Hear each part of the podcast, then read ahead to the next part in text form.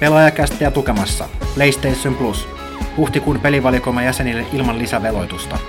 Never Alone PS4, Dishonored, Ars Awakening ja Tower of Guns PS4 ja PS3, Killzone Mercenary ja Monster Bag PS Vitalle. Uudet pelit taas toukokuun ensimmäisenä keskiviikkona. PlayStation Plus, pelaajien kokoontumispaikka.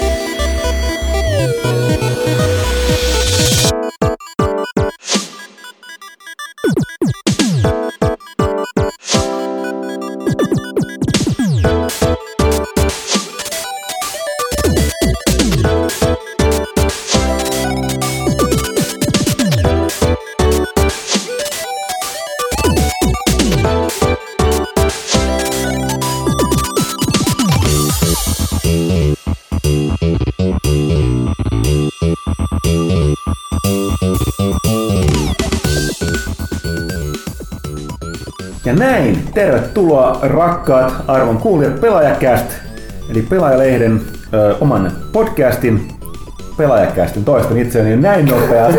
Tässä ei kestänyt pitkään, että lähti ihan, ihan lapasesta. Okei, Pelaajakäst 147 paikalla tänään edelleen ö, vakio kalusto niin sanotusti M. Huttunen ja Jannet Pyykkönen Mm-hmm.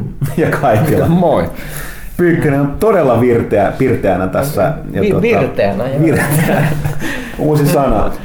Jotta saamme sen nopeasti pois alta, niin ei vielä tarvitse keksiä uutta. Eli Pelaajalehden 147, sehän oli viime joulukuun numero. Ja tästä oli pitkä aika ja kannessa oli Viime Dra- vuotta kuitenkin. niin, Dragon Age Inquisition. Ensi kerralla ollaan saman vuoden puolella.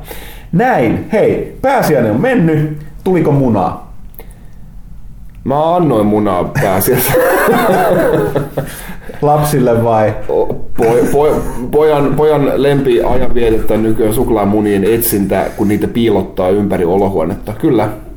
Aika kova kama. Mä, mä avasin myös ihan itsellenikin yhden.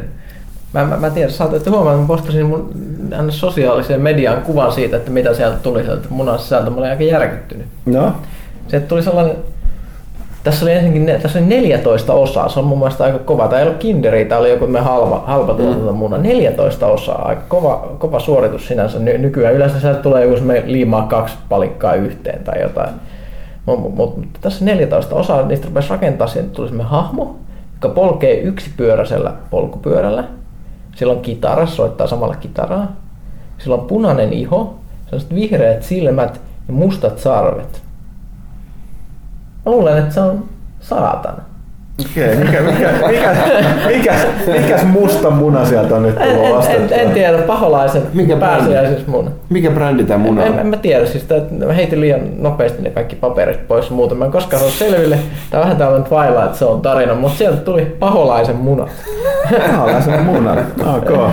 Mutta mun täytyykin kysyä nimenomaan, että tota toi, äh, mä oon syönyt kyllä Kinder Suklaa herkullista, mutta tota, mä en selkeästi moneen vuoteen kiinnittänyt huomiota, minkälaiset räipäkät sieltä tulee. Mutta tänään, tänään tota, äh, pääsiäisenä niin oli yhdet kutsut, jossa olin paikalla. Siellä oli sitten munaa jaossa monenlaista ja kinderit oli näin. Sitten katsottiin, että en katsoa, että mit, mitä helvettiä. Sit oikeasti kuinka paskoja ne on ne. Siis kun mä olen niinku, oikeasti, mä muistelen jotain omaa, omaa tota lapsuutta, okei, no silloin Kindermunia ei ollut keksittykään, mutta joka tapauksessa niin siis joitakin, kymmenen vuotta sitten, niin se oli oikeasti sellaisia, just tosi moniosaisia, kasattavia kaikkea muuta. Ne oli sellaiset kaksi sellaista muodotut möykkyä, jotka laitetaan toisiinsa kiinni, tai jotain siis niinku, aivan na- jotain hemmetin niinku muovisia hyrriä, ne on yksi tai kaksi palaa. Mi- mi- mihin on kadonnut kaikki kunnon, kunnon kasattavat lelut Kindermunista? Ehkä lapset söi niitä Minä tuke, kysyn, niihin. minä onos- kysyn, hashtag kinderraivo, missä ne ovat? missä ovat oikeat kinder, kinderyllätykset? Sääliksi käy nykyajan lapsia. Tehdään, kun teillä on lapsia, te olette ostanut kindereet lapsille. Eikö nekin pidä ihan paskoja? No, se, Vai eikö se ole totta? siinä, on aika, aika, aika iso vaihteluväli kyllä. Että, että, On joo.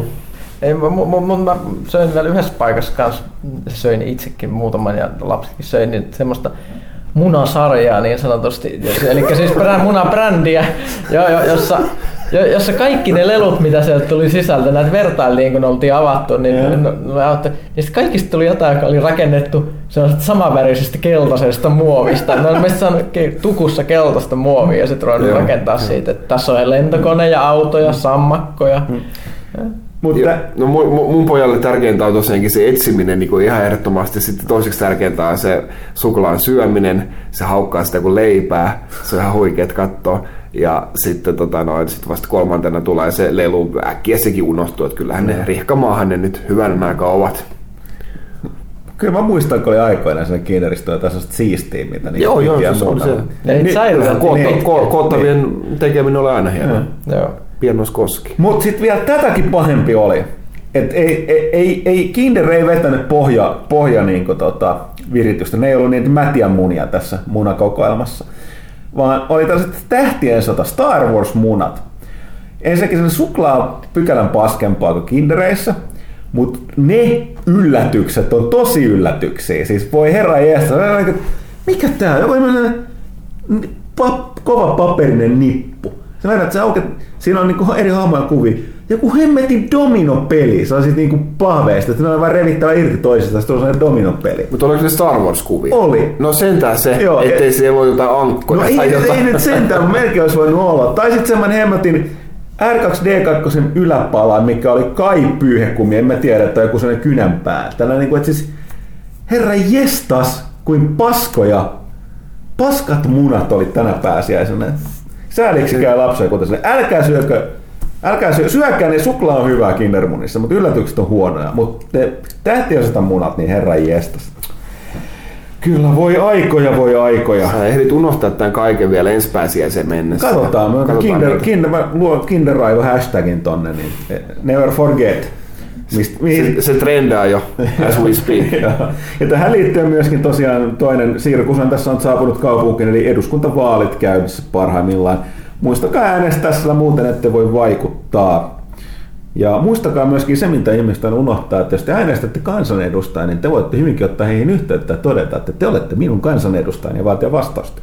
Yleensä sieltä tulee jossain vaiheessa joku kirjallinen vastaus, mutta kannattaa häiriköidä. Henkko, mä ajattelen, että vaikka ne yrittää saada meidät unohtamaan sen, että me äänestetään oikeasti puoluetta, niin kuin esimerkiksi sellaisella vaalimainoksilla, jossa, mm. jossa ei edes mainita välttämättä se ehdokkaan puoluetta, jossa jossain tienvarassa kuva. Suomessa kyllä äänestetään puoluetta. Mm, että, Puoluekuri on he, hemmetin kova. On, ja jos sä luulet, että se joku yksi tyyppi jotenkin jos sillä onkin pikkasen erilaiset näkemykset niin kaikilla mm. muilla kavereilla, että se pystyisi jotenkin siellä sooloilemaan, niin mm. it's not going ainoa, ainoa merkitys, jos pystyisi arvaamaan, että mihin valiokuntiin ne ihmiset päätyisi tai saako ne ministerin salku, niin silvoilla väliä, mutta muuten, muuten, muuten kyllä valitettavasti niin, ei. Niin, kyllä mä en, en, enemmän kuin vaalikone. Mä oon kuullut, että nyt olisi tällaisia vähän erilaisia vaalikoneita kanssa tarjolla. Joo. Mä testannut, että sä voisit katsoa, että miten, miten puolueet on äänestänyt edellisen esimerkiksi mm. eduskuntakauden aikana ja sä voit verrata omia kantoja siihen. Mä luulen, että tämä kertoisi huomattavasti mm. enemmän käytännönläheisempi kuin se, että Kyllä. sanotaan, että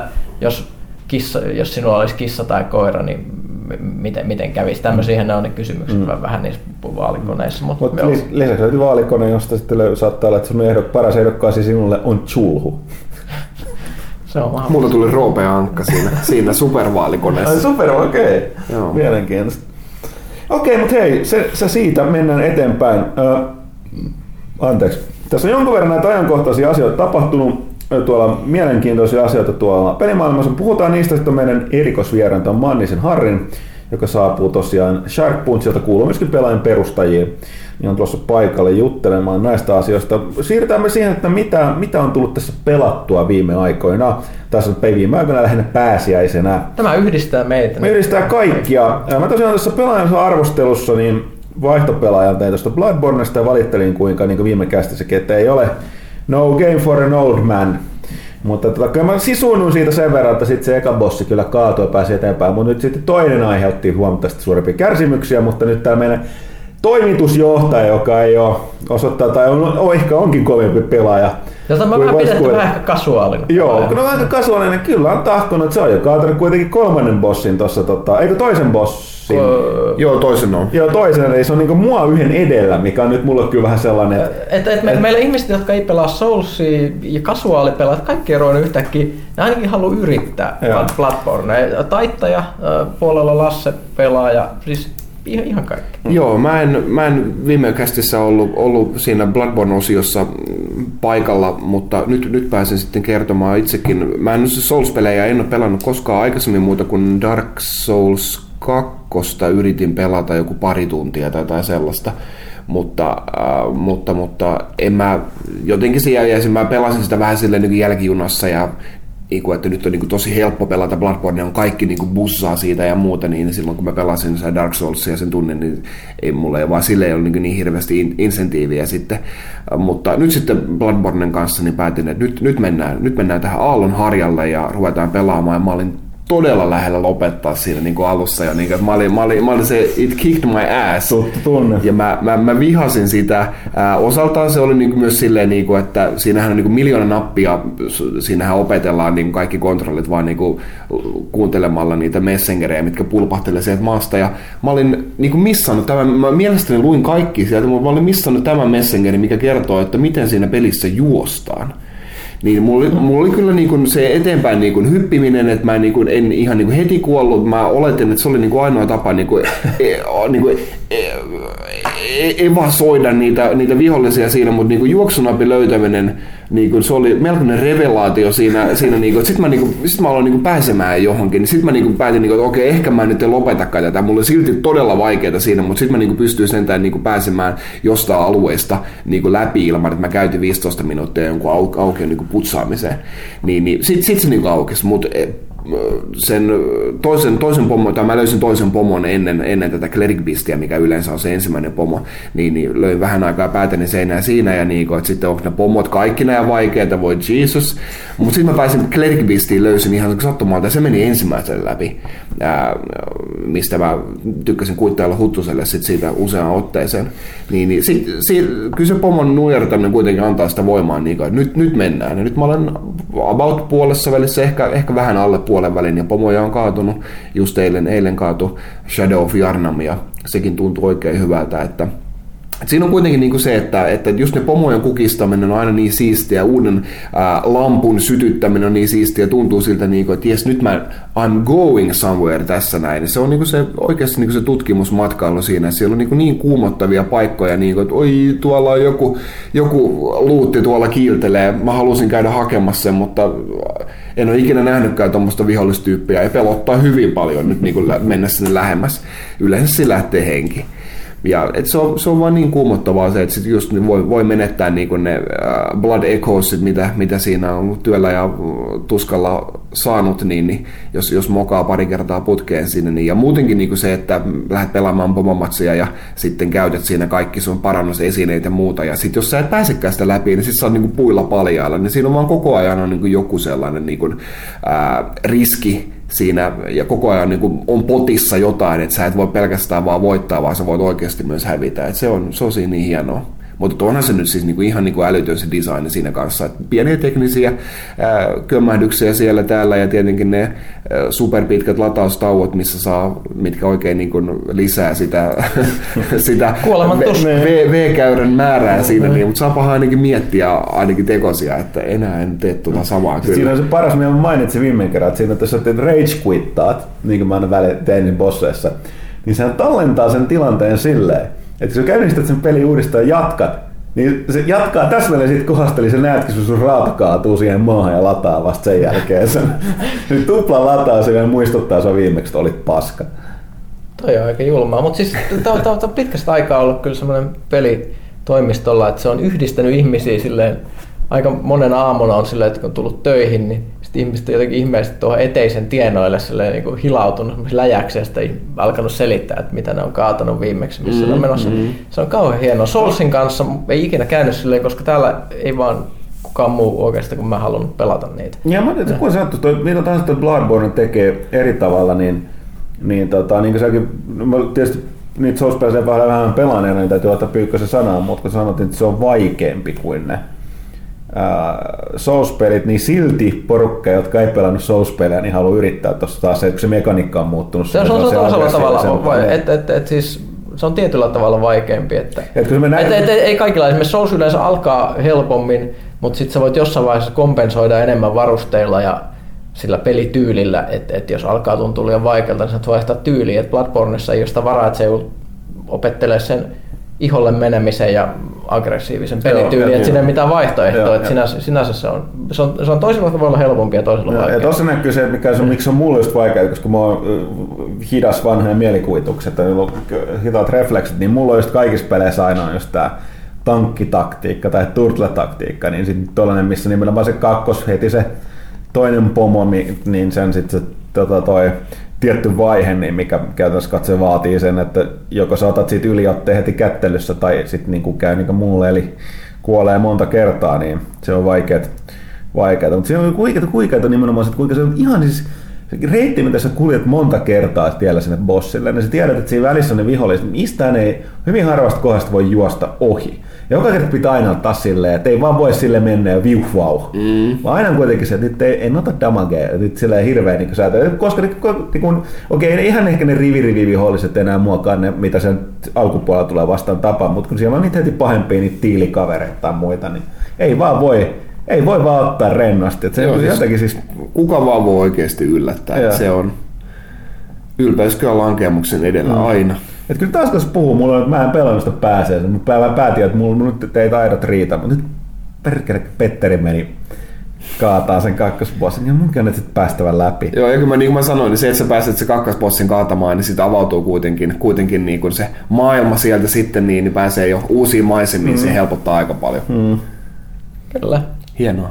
No, hieno, hieno, hieno peli varmasti. Joo. Puhutaan tästä pitkään ja ehkä sitten enemmän kuin ihmiset pääsee sitä pidemmälle ja läpi. Että mähän sitä jauhoin silloin arvostelua varten semmoisella tietynlaisella epätoivolla, kun tiesi, että on, on, on deadline, niin pitää päästä pitkälle ja siinä ei ole yhtään varaa jäädä jumittaa johonkin bosseihin. Niin just se, että hetkeksi esimerkiksi jumahin siihen, minkä Kaitila just kaatoi sen Shadow of Yarnamin, niin siinä tuli semmoinen fiilis, että jumala, mitä, mitä mä teen, jos mä en pääse tästä. Kyllä sitten sit tietysti pääsi ei siinä mitään. Ja mä oon pyörinyt sen New Game Plusassa ja Chalice Dunsenissa tein uuden hahmon, nyt semmoisen skillipohjaisen ke- ke- kävelykeppiä käyttävän taistelijan. Ja, ja sitten pitäisi tehdä, mä ajattelin ehkä tehdä myös guide-videon. Mm, vähän, et, et, vähän niin kuin silloin, kun joskus aikoinaan tehtiin ensimmäisiä pelaaja HD-pätkiä, tehtiin Demons Soulsista, niin vähän Joo. samassa hengessä, että näin pääset Bloodborneissa alkuun. No niin, kuulostaa hyvältä. Kaikki mitä pelaajakästi sanotaan, niin pitää totta ja tapahtua. No mä, mä oon luvannut Petterille jo, että mä no niin, teen tämän, no niin, niin mä voin luvata se myös no niin. No näin tosiaan Bloodborne on ollut, on kyllä omalaisensa tapaus. Jännä juttu, että noinkin HC-peli on kuitenkin nyt levinnyt yllättävänkin paljon, ainakin sillä, että porukka tietää siitä muutkin kuin HC-pelaajat. Joo, ilmeisesti mainostuksenkin on panostettu, kai TV-säkin on näkynyt mainos. Joo, leffateatterissa. Se mainos on magea kyllä. Siis, siis siinä oli Sonylla aina, tai välillä näkee näitä pelimainoksia, samoin kuin Microsoftilla on niin Gearsilla aikoina osunut hyvin ne, kun ne biisivalinnat on vähän erilaisia, mitä niissä laitetaan. Niin tässä, mm. mä en mm. muista mikä biisi tuossa on soinut tuossa Bloodborneissa päällä niissä mainoksissa, niin tota, se on ollut ihan, ihan, ihan mielenkiintoinen. Mutta sitten toinen tosiaan, mä suutuin sitä Bloodborne, niin mä ajattelin, että siirrytäänpä nyt toiseen tällaiseen myöskin uuteen Super HC roolipeliin. Ja tota, mitä muu vasta mulla ei ollut kovin se odotuksia. Tämä Pillars of Eternity oli ensimmäisiä näitä suuria Kickstarter-hittejä, eli tämän Obsidianin, jotka sanoivat, että lähtevät tekemään Baldur's Gateien henkistä jatkosaa. Ja mä olin vähän sellainen, että bla bla bla. Sitten se tuossa tuli ja testasin ja tota, ei hemmetti, sehän siis maailmaa lukuun ottamatta, niin DD-lisenssi lukuun ottamatta, se on Baldur's Gate 3. Se tuntuu Baldur's Gatelta, näyttää niin Baldur's Gatelilta, mutta tietysti se, että tämä myös toimii moderneilla koneilla Joo. ja ei ole esimerkiksi sitä valtavaa käyttistä, joka syö puoli ruutua ja muuta, että onhan se tietyllä tavalla. Joo, siis mutta nimenomaan niin modernisoitu, mutta se, niin, miten paljon se on Baldur's Gate 3, niin on aivan käsittämätöntä. Oh, siis... Mutta toisaalta jos Bloodborneista hyppää tuohon, niin on se todeta, että ei sekään mikään helppo Ei niin, mä olin sanomassakin, että mä olisin huvittaa, että kyllä mä siinä olen, mä siinä kiroilu ja kuitenkin mennyt eteenpäin. Tosin mä, mulla nyt, mä sain taas pyykkösen heti näitä pro-tippejä tässä, tämä, miten tätä viatonta eläintä käytetään hyväksi siinä. Ei sillä tavalla. Ja niin käytetään hyväksi sillä, että tavallaan aktivoimaan tietty ainakin tuo alkupään vaikea taistelu. Että ei, joo, joo, että sä parkkeraat sun ukot semmoiseen pieneen huoneeseen, jossa kaksi tyyppiä kilpien kanssa oviaukossa blokkaamassa reittiä. Takana on kaverit eh, niin kuin, eh, heit, heittoaseiden tai jousien vastaavien kanssa. Sitten sä lähetät sun lemmikki ketun sinne se käynnistää sen keskustelun, joka käynnistää tämän koko, koko, koko hirveellä ja kaikki vittu vyöryy sen ketun päälle, liiskaa sen ihan totaalisesti ja sitten alkaa tulla sitä huonetta kohti.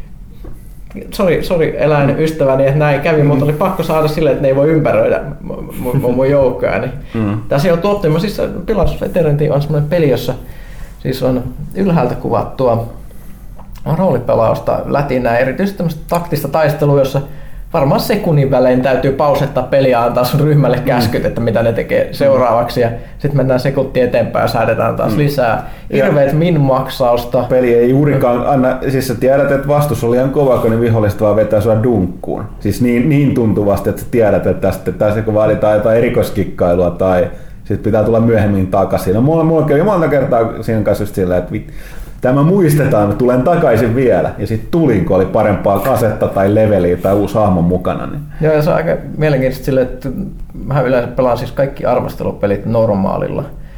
Että ihan vain sen takia, että kun se on nyt kuitenkin se oletusvaikeustaso, että, että silloin se pitää tietää, että näin se peli on tehty, niin sä just sanoo se normaali taso, että Tämä on tarkoitettu ihmisille, jotka on aikoinaan pelannut Baldur's Gatea. Jos et ole pelannut, älä missään nimessä, all capseilla, älä missään nimessä pelaa tällä vaikeustasolla, menee easylle. Hmm. No, huutaa se peli sulle, että älä tee Ja sitten sit siellä on se, se oikeasti parasta, että nämä vaikeustasot menee ihan älyttömäksi. Siellä on se, sitten on se hard, joka on, että jos haluat haastetta ja olet pelannut näitä pelejä, ja äh, sitten siellä on Path of the Damned, mikä on vielä se, että kaikki monsterit on kovempia ja niitä on enemmän vielä niin kuin läjissä. Sitten on Expert Mode, joka piilottaa kaikki hudivinkit ja muut, että sä et tiedä mitä sä niin teet siinä.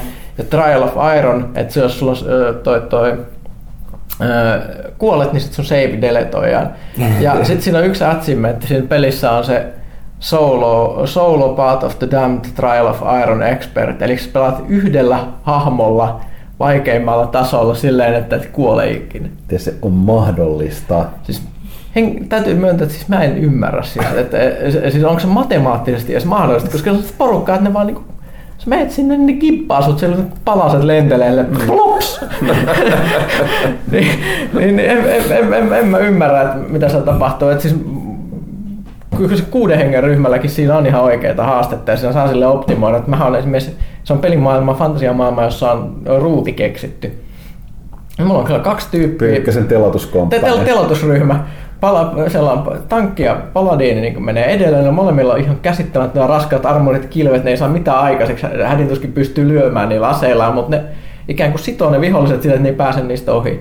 Sitten takana on neljä tyyppiä, joilla on musketit käsissä. Yksi niistä hoilaa semmoista laulua, mikä lisää muskettien latausnopeutta. Sitten ammutaan yhteislaukausvolleita, millä aina niinku, se on nyt kun vihollisen maagi alkaa sulle chanttaille, buuba, buuba, buuba, niin sitten tulee tututum, ja kaveri lentää sun palasina joka puolelle.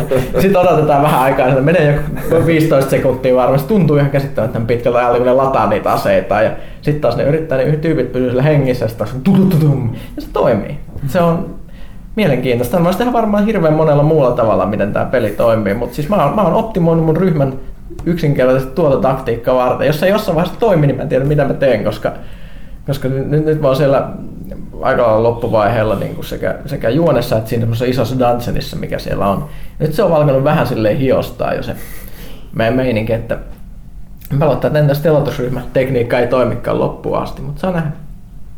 Very Joo, tosiaan toi, se julkaistiin tuossa just viime kuun lopussa me ei ehditty arvostelu saada mukaan tuohon tämän kuun pelaajaan, mutta Bloodborne tosiaan pyykkösarvostelu voi lukea tästä tämän kuun pelaajasta, mikä on nyt kaupoissa, missä on myöskin tosi paljon juttua Final Fantasy-sarjasta ja Final Fantasy 15. Mutta Pillars of Eternitystä niin voi lukea sitten näillä tiedoilla mun ja Pyykkösen mielipiteet niin tuosta ensi kuun pelaajasta. Mutta hei, sitten mennään eteenpäin. Ja vuorossa taitaa olla, kuullut, että on on, on, onko, onko, taas, onko taas se aika? On taas se aika. Kaitila leffa nurkka. Kyllä. Ja ei edelleenkään tule mitään tunnaria siihen nyt. Mitäs, mitäs on tällä kertaa luvassa? Tällä kahden viikon ajanjaksolla olen käynyt katsomassa äh, parhaan elokuvan Oscar-ehdokkaanakin olleen äh, The Imitation Gamein mikä siis kertoo tästä toisen maailmansodan aikaisesta äh, brittiläisestä koodin murtajasta Alan Turingista. Eli joka, tieto, nykytietokoneiden isästä. Joo, joo, kehitti käytännössä ensimmäisen tietokoneen ihan vaan saksalaisten äh, Enigma-salauskonetta äh, peittoamaan. Mutta luonnollisesti tässähän on tärkeässä roolissa myös tämä ää, inhimillinen tragedia, miten, miten ää, hän oli homoseksuaalia, joka siis oli rikos sen ajan ää, Britanniassa. Ja pitkään sen jälkeenkin. Pitkään sen jälkeenkin. Ää, ei nyt mitään se kummen paljasteta loppuratkaisua ää, siinä, siinä, mutta tota noin. Kuitenkin siis ihan, käsittääkseni siinä nyt ihan kaikki kuitenkaan ole nyt mitään ihan puhdasta faktaa, mitä siinä elokuvassa jonkin verran on ää, väritetty näitä tapahtumia, mutta ihan vaikuttava tarina kuitenkin, että, että vähän ehkä yllätyin, yllätyin siitä, miten paljon siinä niin kuin, ei siinä siis missään rintamalla oltu, mutta, mutta aika paljon kuitenkin semmoista niin sodasta stock footagea ja katsotaan jotain, jotain tällaisia, tällaisia strategia niin kuin näitä pöytiä ja seiniä, missä niin kuin laivat seilaa ja muuta mm. tämmöisiä niin kuin strategiahuoneita ja muuta sellaista, niin, niin tuli ihan silleen niin koodin tuntuvasti äh, siinä kerrottiin, että miten paljon näiden koodien murtaminen oikein merkitsee ja miten paljon ihmisiä tässä menetetään koko ajan ja se oli ihan niin kuin, äh, hauska, hauska seurata siinä niin, ja siinä annettiin kyllä hyvin ymmärtää, mitkä siinä oli niin kuin panoksena. Mm. Tästä on myös tehty ihan käsittämättömän kökkö sukellusvene-elokuva U571, jossa keksittiin omasta päästä tarina, että itse asiassa amerikkalaiset veitä ne, veitä ne saksalaiset, vaikka ne olikin ne britit, mutta mm. amerikkalaiset halusivat tehdä oman mm. historiaversion se Mutta joo, tuossa oli tosiaan pääosassa tässä elokuvassa Alan Turningia esittää toi Benedict Cumberbatch. Kyllä. Joka siis tuttuna tästä uudesta Sherlockista. Joo, ja hän oli oikein, oikein vakuuttava, vakuuttava siinä, siinä roolissaan. Et, et, niin, niin kuin sanoin, niin kyllä vaikuttava tarina ja, ja, ja erittäin hyvä musiikki, musiikki myös, että pidin, pidin siitä ja olihan se, ei voittanut parasta elokuvaa eikä äh, Cumberbatchkään voittanut parhaan äh, näyttelijän palkintoa, se meni sitten taas Stephen Hawkingia esittäneelle Eddie Redmayneille tässä viimeisimmissä äh, Oscar-kekkereissä, mutta kannattaa ehdottomasti katsoa, että, että nyt mä oon muistaakseni antanut neljä tähteä tässä jo parille muullekin elokuvalle, mutta ei, minkä siinä mahtaa, jos elokuva on neljän mm. tähden elokuva, niin silloin annetaan neljä tähteä ja se annetaan nyt myös Imitation Gameille. Mm. Että kannattaa käydä katsomassa ja käytiin se vaimon kanssa, se toimii, toimii myös tämmöisenä treffileffana, mutta siinä oli myös ihan sitä niin kuin, ää, miehinkin vetoavaa sotaa ja tai tällaista. All right. Pari mielenkiintoista juttu Turingista, niin öö, Tähän tosissaan hänen nimensä mukaan nimetty Turingin testi, josta puhutaan, kun puhutaan, että voiko tietokoneohjelma esittää mm-hmm. ihmistä vakuuttavasti, niin jos joku tämmöinen keskustelubotti esimerkiksi pystyy vakuuttamaan tietyn osan tämmöisen raadin tuomareita siitä, että se on ihminen, kun sieltä kysellään asioita, niin silloin katsotaan, että se on läpänyt Turingin testiä. Sitten käytetään usein tieteisjutussa, että on esimerkiksi tämmöinen Turing Compliant Artificial Intelligence, eli, eli tämmöinen niin kuin ihmistä vastaava tekoäly. Et mielenkiintoinen mm. kaveri. Mulla on myös mielenkiintoinen zingeri liittyen juuri, juuri tähän, tähän kaveriin. Eilen muistaakseni Twitterissä nyt kun ollut puhetta, että siis Applen, Applen pomohan nykyään on myös tullut ul, ul, ulos, joo, joo, joo, joo, tullut kaapista, että hän on myös homo, niin, ja sitten on ilmeisesti ihmisiä, jotka sanoo, että ne siirtyy käyttämään Androidia, sitten protestina täällä, että hei, jos, jos siirrytte käyttää Androidia protestina, niin nyt kai että Turin kehitti tietokoneen, että voit siirtyä käyttää helmitaulua. niin tässä mä muistan kyllä tietysti siitä, että yllätys, yllätys, saat, saattaa olla nimenomaan tämä Westboro Baptist Church yhden yksittäisen kirkon ja se seurakunnan huru, huruukot tuolla Yhdysvallassa, niin oliko siellä, että Tämä jostain syystä aina välillä tulee ilmi, että Turing oli homma ja se yllättää näitä niin kuin, ainakin yhdysvaltalaisia hihuleita, niin oli tämä, että, että että tiedät, mitä se, computer is a devil's fag machine. Tällaista. että, niin, että lopettakaa tietokoneiden käyttö. Se oli silleen, että niin, nyt, nyt, nyt, nyt tota, Hei, mutta jos tämä, viesti, jos, jos tämä viesti uppoo, niin mä suosittelen, lopettakaa tietokoneiden käyttö, koska se on varmin tapa, että niinku teidän näiden va- vaikutusvalta yhteiskunnassa niinku siirtyy siihen oikeaan suuntaan mm. niin sanotusti. Mm. Et, et, Joo, ei siihen mitään lisätty. Joo. No voin tässä ihan ennen kuin siirrytään, siirrytään vierasosioon, niin heittää oman TV-tärppi. Niin mä jonkun verran ehdin katsoa, katsoa näitä sarjoja, mitä mua on. Mä jotenkin jätän aina niin viimeisen kolmanneksi sarjasta katsomatta. Mä katson pääsiäisloman aikana loppuun, mutta sitten sinne ilmestyi tämä uusi, mitä tota, uh, kehuttiin pari vuoden takainen sarja, en katsonut että silloin missään muodossa, niin tämä Blacklist, mikä tämä James Spaderin tähdittämä, suvereenisti tähdittämä tämä sarja, mikä kertoo tällaisesta 20 vuotta FBIn etsitymän listalla ollut rikollisneroa, joka tota, sitten katoaa tietämättömille, mutta sitten yhtäkkiä ihana ensimetreillä siinä koko sarjan ekassa jaksossa niin antautuu FBIlle ja suostuu tällaiseksi tavallaan ilmiantajaksi, mutta tavallaan toisaalta ei, ja siitä sitten lähtee. Ja tämä aika lailla kaatuu tämän James Spaderin karisman päällä, ja tota, sitä kaverit löytyy. Se on ollut ihan mielenkiintoista settiä, settiä katsoa. Ja tota, um, tämä täytyy pohjustaa, että jos kukaan ei tiedä, kuka on James Spader, no tietysti on tämä tulossa tämä, tota, ei saa missään tapauksessa sekoittaa David Spadea, joka on tällainen No, sanotaanko ystävästi F-luokan koomikko.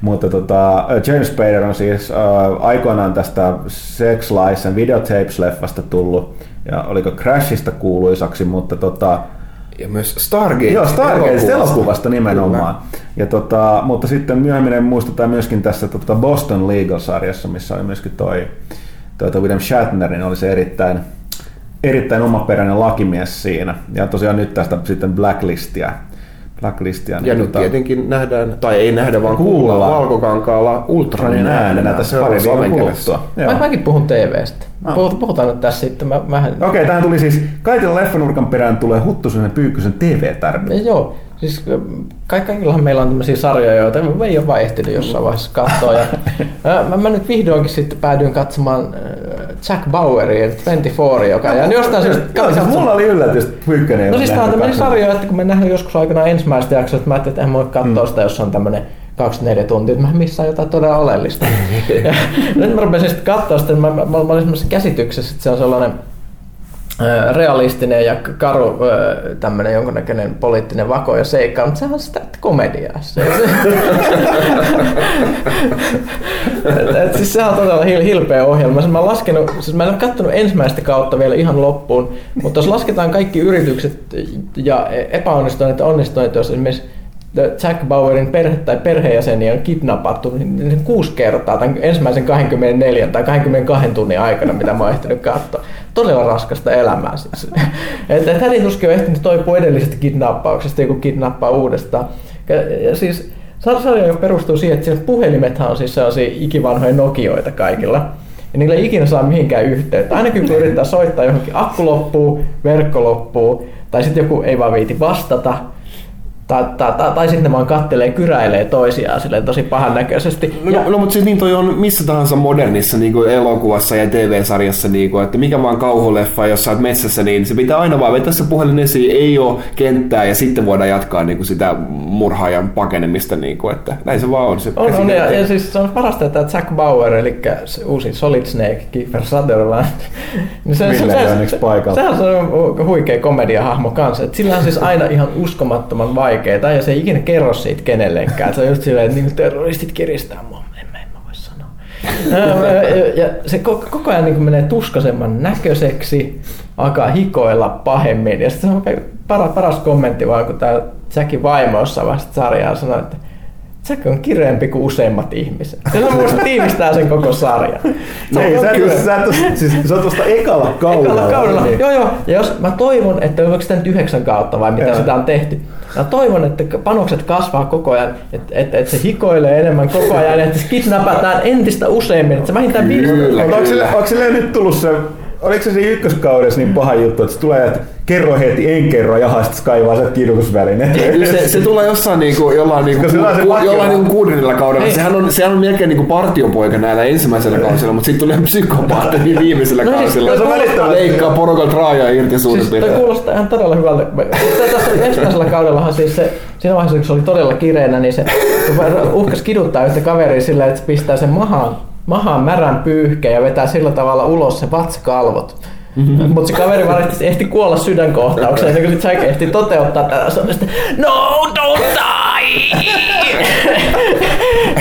Mutta kyllä mä, siitä pitää antaa kyllä propseja 24 että oikeasti siinä oikeasti niin kuolee tota noin, ihan, ihan niin kuin yllättäviäkin pääosa näyttelijöitä, ja siinä on ihan oikeasti sille niin kuin yllättäviä tota, noin juonen käänteitä, niin kuin, että okei, enpä aavistanut tota, että kyllä sen verran pitää antaa joo, joo. Ja siis, että... kyllä se viihdyttää, mutta onhan se kyllä ihan pöli. Siis ihan, ihan on, on.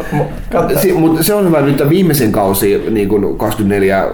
Mikä sieltä Lontooseen mikä, Live Another Day Die Another Night, en mä muista mikä se oli. Mutta joo, siinähän on se nimi on edelleen 24, mutta siinä on vaan 12 jaksoa ja siinä mennään 12 tunnin ajan. Se on huomattavasti kompakti, kompaktimpi paketti, niin tämä viimeinen kausi on niin silleen jo ihan niin ok. Tulee ole kuumottava. Sinne, mieti, kaikki ne tapahtumat ängetty 12 tuntia. Siinä oikeasti tapahtuu yhtä paljon kuin, niin kuin niissä muissakin. Siinä ei mm. vaan niin tuhlata sille aikaa. Niin kuin, siinä kaikki, kaikki ne tapahtumat vaan on sen verran lähempänä, ettei tarvitse niin kuin matkustaa tunnilla autolla minnekään, vaan ne on kaikki puolen tunnin päässä. Se, se on mun mielestä tosi mielenkiintoista, että kun mä jotenkin olin sinne käsityksessä, että se on sellainen amerikkalaisen oikeiston suosikkisarja, kun sehän näyttää, että näin kirjoitus on ihan jees niin terroristeja joka puolella. Mutta siis kaikki paitsi ne terroristit on ihan kädettömiä ja epäpäteviä siinä. Terroristeilla on uskomattoman tar- tarkat, kellon tarkat suunnitelmat, jotka onnistuu aina. Ne tietää aina, missä kaikki ihmiset menee. Se on sellainen, että Jack Powerin tytär on tossa niin kidnappattu, pelastettu, kidnappattu, pelastettu, joutunut huumediiliin, pelastettu, lähdössä vihdoinkin poliisiasemalta kohti oh. Jack Powerin sitä fucking työpaikkaa, niin välittömästi ne terroristit hyökkää ja ampuu no. poliisit hengiltä ja vie sen. Mistä ne tiesi, mistä ne tiesi odottaa sitä, miten ne, niin kuin, mistä ne riittää niitä terroristeja, miten ne voi olla niin hyviä. Ja sitten sit ne, kukaan ei ikinä kerro Jackille, kun sen perhe kidnapataan, koska se, puolet, puolet siitä ensimmäisestä kaudesta se on ihan sekaisin, kun se perhe kidnapataan, se kaikki tyhmää. Ja sitten kun se kidnapataan seuraavan kolme kertaa, niin kukaan ei kerro sille, koska Jack menisi liian sekaisin. Siis tää, en mä tiedä, siis mä nauran ihan koko ajan, kun mä katson sitä, ja se on ihan mahtavaa. Ei, tätä pitää ottaa... Mutta joo, keep at it, kyllä se joo, joo, niin, että otetaan joka kästissä, että mitäs Pyykkäsen 24. Katsotaan, joo, siis nyt, nyt on 22 tuntia katsottu ensimmäistä kautta, että tästä, tästä lähdetään. Okei, okay, mennään, otetaan tähän seuraavaksi sitten tota studioon vieraamme. Ei oteta vielä. Eikö? Puhutaan asioista. Joku, joku kysyi multa asioita tuossa Twitterissä, ei ihan kysy pelaajalta, mutta silleen muuhun liittyen, että mitä mielenkiintoista on tapahtumassa kirjamaailmassa. Mä tiivistän okay. ihan, ihan lyhyesti tapahtumaa. No, otetaan vielä tähän Pyykkösen kirjatärppi. Eli kaikkihan tietää rakkaiden peliemme kulttuurisodat, ei, mitä, mitä vähemmän siitä puhutaan, niin sen, sen, sen parempi, mutta mielenkiintoista, että sama setti on yhtäkkiä tapahtunut Aa, kirjoissa. Joo. Ja mitä, mitä, mä, mitä mä siis kuulin, että siis toi, äh, sitten oli jo, joka paikassa uutisista nyt viimeisen muutaman päivän aikana, niin on, nyt, nyt, nyt on sama, sama tapahtumassa peleissä ja kuin kirjoissa, tai kirjoissa sama kuin mikä oli aiemmin peleissä, eli oikeisto ja vasemmisto on niin kuin hakkaamaan toisiaan poliittisesti siellä fandomin sisällä Jenkeissä. et, et, ö, tällainen niin kuin, todella superoikeistolainen skifikirjailija porukka on kaapannut Hugo-palkinnot ja äänestänyt omat ehdokkaansa ikään kuin yleisöäänestyksellä silleen, että kaikissa kategorioissa on vain ehdokkaina niiden ehdokkaita. Jonka, jonka jälkeen niin kaikki, kaikki tämä äänes, niin normaali perinteinen fan on ihan järkyttynyt. Nyt ne vaatii, että nyt seuraavissa huukkopalkinnoissa äänestetään tyhjää, että, että niin kuin kaikissa palkinnoissa äänestetään no. Ja sitten ne yrittää niin masinoida ihmisiä, että nyt, nyt kaikki osallistumaan tähän äänestykseen, molemmat osapuolet, koska siihen äänestykseen osallistuminen maksaa 40 dollaria, koska sun pitää ma- maksaa pääsymaksu WorldCon Skifi-festivaaleille, mm. jotta sä saat äänestää. Ja nyt tulee hirveä taistelu. Mitä tapahtuu huukopalkinnolla? Tästä joka paikassa sanomalehdessä ja muuta, mutta siis tämä on, tämä on mielenkiintoista, koska mä, mä, mä oon itse tässä, tässä välissä, että mä tykkään tällaista oikeistolaisesta militariskifistä jostain syystä, en tiedä miksi, mutta mä tykkään lukea niitä, mä tykkään lukea vasemmistolaista skifiä. Ja nyt nämä kaikki kirjailijat kirjoittaa toisille vihakirjeitä Twitterissä ja on, on ihan käsittämätön taistelu käynnissä. Eli se onko skifi, skifikirjallisuuden aatteellinen sisällissota käynnissä? Kyllä, ja se on, se on outoa, että se on vasta nyt, koska skifikirjallisuus on aina ollut hirveän poliittista mm. ihan sen luonteen takia, että se yleensä kuvaa jonkinlaisia yhteiskuntamuutoksia, kun joku teknologia tulee tai muuta, niin et, et vasta nyt tapahtuu semmoinen todellinen, että nyt, nyt on vedetty rajaviivat ja jos luet väärää kirjallisuutta, niin get out. Tämä on, me peleissä nähtiin ensin ja nyt seuraavassa kirjoissa. Ok, näin. Otetaanko me nyt ö, vierastudio? Otetaan. Näin, eli nyt äh, toinen Janneista on poistunut. Kaikilla joutui lähtemään muihin asioihin, mutta vieras on saapunut studioon, eli Harri Manninen Shark Punchista. Moi. Taas mä puhun ralli englantiin. Punch. Sharko Puncho. Joo. Tosiaan ja sitä ennen, ennen tota toi Rocket Pack, joka sitten meni Disneylle ja, ja sitä ennen ja niin tota, pelaajassa vuosia, vuosia tota, toimitusjohtajana ja ä, myöskin perustaja ja mainittava, että hänet edelleenkin omistaa, omistaa pelaajan kustantavan H-Townia. Näin disclaimer tästä pois alta. Mutta tosiaan ä, monta vuotta nyt on kuitenkin kustannusbisnekset vaihtu sitten oikeaan bisnekseen, eli tota, ä, mitä voisi sanoa, onko ei niin kuin peli, IT, mitä se kuitenkin oli, kun Rocket Pack kuitenkin lähti, se oli sitä tekniikan tekemistä sekä sen pelin, että softan. Mm, Niin, siis peli, pelidevaajanahan sielläkin alo, silloinkin aloitettiin. Joo. Ja tota, sitten tehtiin HTML5-pohjainen tekki sinne sitä peliä, peliä julkaisemaan monelle alustalle ja yllättäen teknologiasta tulikin sitten paljon kiinnostavampi tuote kuin, kuin pelistä. Joo, no- Julkaistiin kuitenkin se peli silloin Borimals, eka HTML5-peli Facebookissa. Ei mikään massiivinen menestys, mutta kuitenkin. Mutta Tämähän on mun kolmas kertaa kästissä, vai onko tämä jopa neljäs? Oh, joo.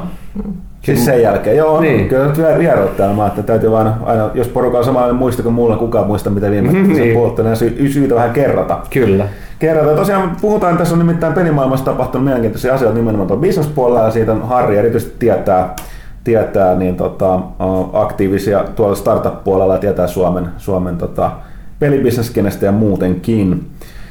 Ensi alkuun voisi tosiaan ottaa tuolta puolelta, että sä olit itse, itse tota, teillä on myöskin, Shark Punch tekee tällä hetkellä tätä Saanko mä edelleen punch? No sanoin sitten jatkossa, ra- ralli englantiin, Shark Punch.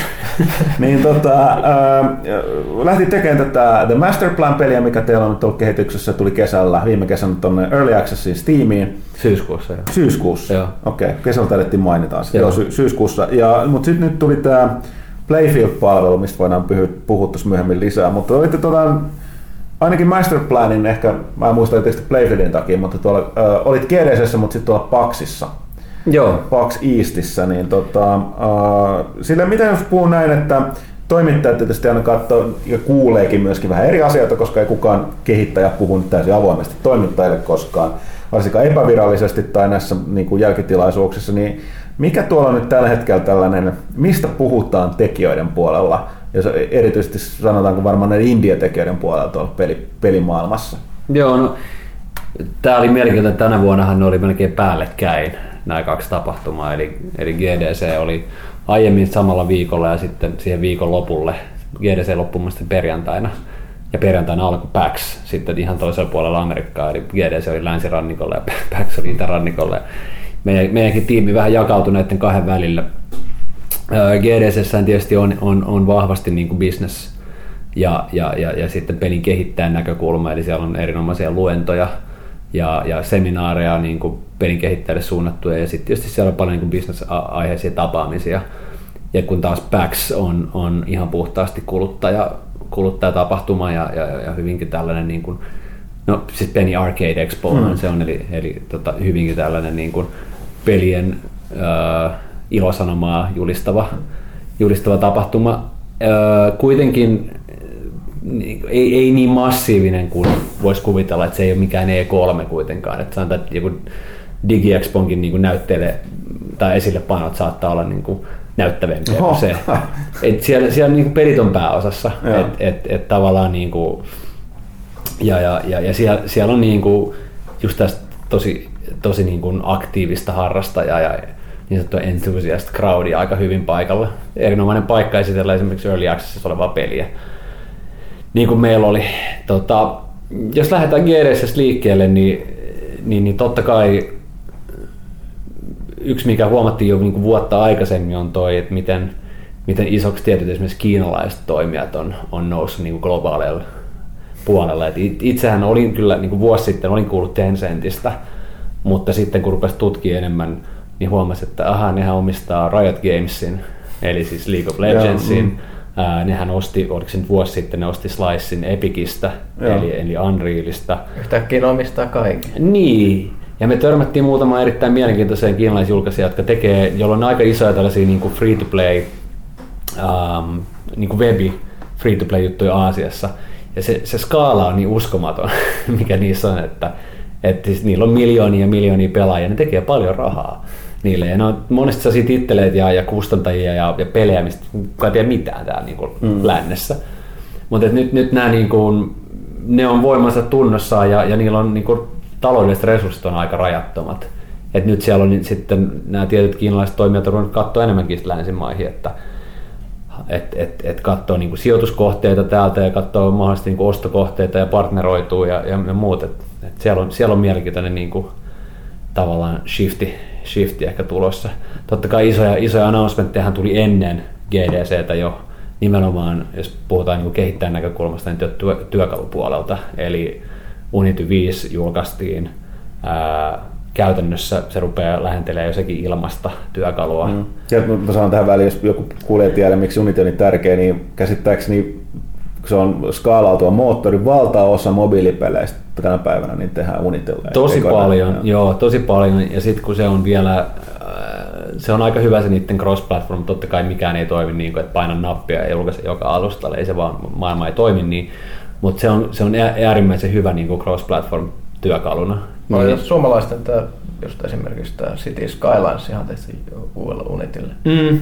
Että et kyllä se voi tehdä niin kuin oikeitakin pelejä eikä vaan mobiilipelejä. Haha. Kyllä, kyllä. Ja sitten ja sit, ja sit myös niin kuin hyvinkin niin kuin cutting edge juttuja tehdään. Esimerkiksi helsinkiläinen Mindfield tekee Pollen nimistä virtuaalitodellisuuspeliä joo. Unityllä. Joo, meiltä suuressa pelaajassa. Pelaajassa onkin juuri Huomasin. joo, joo. Mutta joo, niin, niin siis sekin, mä en tiedä mainittiinko me siinä Kyllä jutussa, se sanottiin. Mutta sanotaan niin kuin vuosi sitten niin oli kova juttu, kun, kun Unreal ilmoitti, että emme ole enää niin kuin kallis lisenssi, vaan voitte mm. maksaa kuukausimaksua. Ja tänä vuonna sitten ilmoitetaankin jo, että ei tämä muuten maksa mitään. että, et, et, Niillä on aika kova tarve saada ihmisiä tekemään. Mm. Joo, ja siis, siis totta kai niin pelin kehittäjän näkökulmastahan niin kuin asiat ei ikinä ole näin hyvin. Että sulla on niin kuin maailman parhaat työkalut käytännössä niin kuin ilmaiseksi käytettävissä. Ja, ja, ja, ja, ja, ja tämähän vaan niin kuin pelien kehittämiseen tarvittava pääoma tarvehan vähenee niin kuin vuosi vuodelta. Että et, et me voitaisiin tässä kolmista nyt avaa vaan läppärit ja hakea Unrealit ja rupea tekemään niin kuin 3D-shooteria. Mm. Se selittää aika, aika monta peliä, mitä mä oon nähnyt Steamissa viime aikoina tosin. no joo, ja siis tämähän on, tämähän on hyvä keskustelu, koska tämähän on sitten tietyllä tavalla tämä kolikon kääntöpuoli. Niin, tarkoittaa, että pelejä on taas myöskin sit paljon enemmän kuin koskaan ennen. Joo, ja siis se riippuu sun katsontokannasta ja siitä, ja, ja niistä työkaluista, millä sä löydät pelejä, mihin varmaan tullaan myöhemminkin, sen liittyy hyvin tar- pitkälti siihen, mitä me tehdään Playfieldin kanssa, mutta et, et tietyllä tavalla asiat ei ikinä ollut näin hyvin, jos sä oot pelaaja, mutta toisaalta taas sitten jopa ahdistavasti niin kuin, onko pelejä liikaa, onko niiden löytäminen on hankalaa. Ja niillä voi olla aika käsittämättömän iso laatuvaihtelu. Oh, on, se on totta. Ja, ja itse asiassa tästä tulee niin mielettömän monta asiaa, mistä voidaan jutella, mutta sit yksi on se, että toi self-publishing niin kuin ilmiö, minkä Steam esimerkiksi mahdollistaa, ja App Store mahdollistaa erittäin tehokkaasti, niin johtaa myös siihen, että ei ole enää sellaista niin kuin sisäänrakennettua QA-prosessia, mikä kuitenkin oli niin kuin näillä isoilla kustantajilla aina. Niin, eli quality Et, niin, niin, anteeksi, niin kuin siis laadunvalvontaa. Eli toki sielläkin tuli jotain uskomattomia turdeja välillä ulos, niin kuin, mikä oli no. niin bugisia. mut, mut, sitä, sitä ainakin yritettiin todennäköisesti välttää jollain tavalla. Nyt mm. tulee kama, jota ei kukaan ole kattonut millään tavalla läpi. Sen näkee siis jotain just instasi just eilen Steamista ja totesin, että tämä on siis rikki tai ei toimi millään tavalla hävettää, että on edes instannut mitään näin hirveitä. Joo. Ja siis se on, se on, se on niinku, mä en tiedä kuinka, kuinka syvälle mä voin mennä, koska tämä Steam, Steam Developer Agreement on, on, on mitä on, mutta sanotaan näin, että se on yllättävän suora putki siitä, mitä sä niin kuin buildaat, niin siihen, mikä menee sinne kuluttajan laitteeseen. Että ei siinä, ei siinä ole, Applellahan on kuitenkin jonkun sortin, tai niillähän on manuaalinen hyväksymisprosessi. Musta tuntuu, että Steamillä se on hyvin minimaalinen. Että tavallaan sen takia siellä on niin kuin ihan uskomaton kuraa. Mä en tiedä, miten, miten ne sitten, e, e, toivon, että meidän peli ja ei, ei ole niin kuraa, että, että joutuisi olemaan sellaisessa tilanteessa. Mä en tiedä, miten se prosessi edes menisi, jos sä haluaisit rahat esimerkiksi takaisin.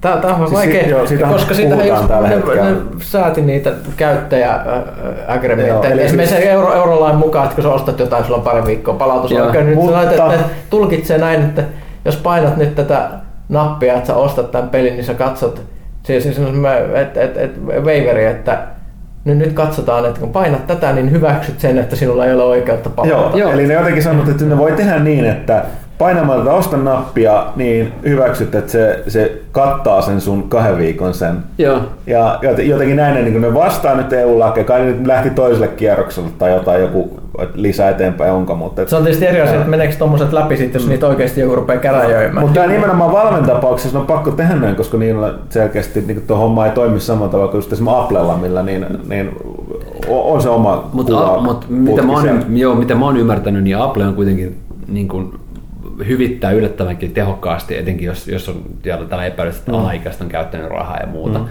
Mutta tota, ymmärtääkseni niin kuin Steam PC-puolella, vaikka se devaajana olisi sitä mieltä, että ok, että sä oot ymmärtänyt väärin tämän pelin tai tiedätkö, jos vahinko-ostos jopa, niin siihen ei, siis se mekanismi, niin kuin Steamilla ei ole mekanismia tavallaan niin kuin hyvittää sitä. Mm. Että ne on silleen, että all sales are final, että kiitos mm. näkemiin.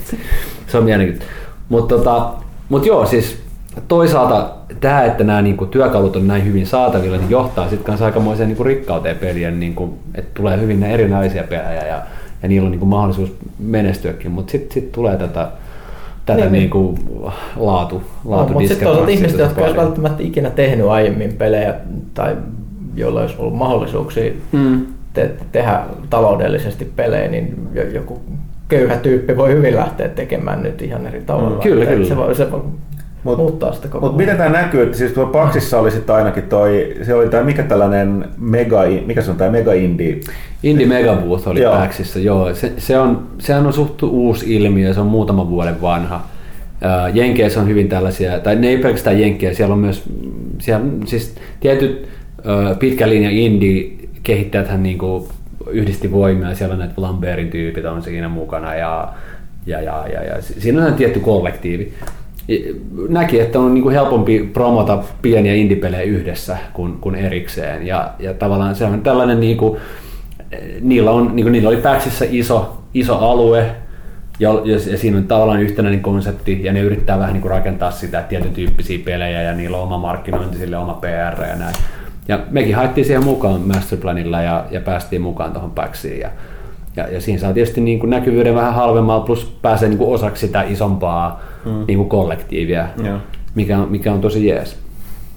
Mit, jos tuossa palaa tuohon, että mikä oli sellainen niin kuin iso, iso trendi nyt tänä vuonna, niin onko se, voi joka vetää yhteenvedettä se, että kiinalaiset tulee ja ostaa kaiken? Ei, ja siis- että peli, pelimoottorit on ilmaisia. Ei, joo, isotkin. siis ma- maailma, siis tämä on globaali, globaali teollisuus yhä enenevässä määrin. Ää, työkalut on demokratisoituneet täysin. Se puoli, mikä ei ole demokratisoitunut, on vielä tämä niin kuin markkinointi- ja löydettävyyspuoli. Sitten oli tietysti paljon puhetta, siellä oli mielenkiintoisia puheenvuoroja, oli esimerkiksi tämä uh, ios hitti tämä Crossy Road, joka on tämä niinku Froggerin niinku, vähän niinku mobiilirimake. Erittäin hauska mobiilipeli, kyllä suosittelen kokeilemaan. Niin, niin, tota, niin he piti tällaisen palopuheen siitä, että vaikka heidän peli on free to play, niin kaiken free to play ei tarvi olla sellaista niin kuin, uh, tietyn tyyppistä niin funnelointia siihen, että sä et voi päästä eteenpäin, ellei se maksa. Eli niillä on aika, niin kuin, aika höveli se monetisaatiomalli, että siellä on niin kuin videomainosta ja voit ostella uusia hahmoja ja tälleen, mutta ne ei mitenkään pakota sua maksamaan. Ja, tota, ja ne koki, että se on niin kuin ollut heille tosi hyvä juttu positiivisessa mielessä ja, ja, ja, ja, tota, ja niin kuin heidän kohdalla niin varmaan moni monetisaatioekspertti on sitä mieltä, että he, et, ette monetisoi tarpeeksi hyvin, että pitäisi laittaa nämä ja nämä ja nämä jutut tähän ja tehdä enemmän rahaa, mutta ne koki, että ne pystyy pitämään niiden pelaajat paljon tyytyväisenä, kun ne ottaa vähän vähemmän rahaa, mutta, mutta saa ihmiset pelaamaan pidempään. Mut monetisaatioekspertti on myös sana varmaan, mitä pelaajat rakastaa kuulla.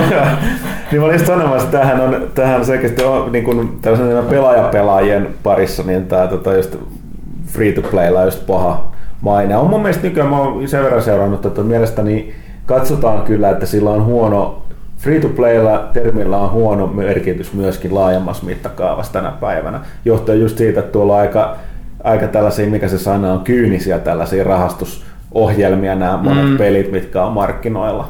Applehan muutti App Storessa niin tämän free-napin muotoon get. että tota, joo, ja siis on se, on se, ja on se musta huvittavaa tavalla, että niin kuin masterplania ja, ja kaikkia pelejä, missä maksat etukäteen sun kokemuksesta, niin kutsutaan niin premium-peleiksi. Lähtökohtaisesti, että maksat edes 99 senttiä, niin saat niin kuin premium mm. Näin se menee. Mut joo, äh, jos tuosta jatkaa, niin olisi tosiaan puhua tuosta tota, Playfieldista sen verran, että toi yksi asia, mikä ny, nykypäivänä jos katsoo, toi, just oli Supercellin tämä huikea tulos, mikä oli, niin siitä oli jännä, mikä kiinnitti heti huomioon tässä, että kertoo varmaan aika paljon nimenomaan mobiilipelibisneksestä ja samalla koskee varmaan India, että miten oikein sä teet maailman parhaan pelin, kun sulla on kaikki työkalut ja ideat, mutta kuinka se löydetään? Niin oli just niin kuin Supercell, kai, paljon oli, niin oliko se, että oliko se 500 miljoonaa 400 miljoonaa, 500 miljoonaa, me, melkein puoli miljardia, joo. Joo, niin oli nämä niin kuin liiketoiminnan kulut, josta niin 400 oli joo, mun mielestä no. puhdasta markki, tai niin kuin siis äh, sitä niin kuin mobiilipelimarkkinointia, että uusien pelaajien ost, niin kuin, tavallaan sen voi sanoa, että ostamista, ei sillä tavalla kuin, niin kuin ymmärtää, mutta se, että se, niin kuin, mm. siellä puolella, jos haluat miljoonia pelaajia, täytyy käyttää miljoonia rahaa on käyttää niin kuin sanonta, mihin mä oon törmännyt niin tota, se ilmeisesti pitää paikkansa, niin sitten tosiaan tämä niin indie-tekijöillä harvemmin kuitenkin sitä rahaa. Niin tämä Playfield on nyt joku tänä yritys, yritys. Miten se eroaa nyt sanotaan sitten tästä tota, esim. Steamin Early Accessista tai Greenlightista? No, tästä siis, jos mennään vähän takaisinpäin vielä tähän koko Discovery-ongelmaan, niin, niin, niin Steamihän on yrittänyt nyt ratkaista tätä aktiivisesti jonkun aikaa jo, ja, ja, ja he, he just julkisti tuloksia, mitkä on niin kuin, hyvinkin rohkaisevia niin kuin siihen nähden. Mutta et, ää, eli he muutti sitten algoritmejaan.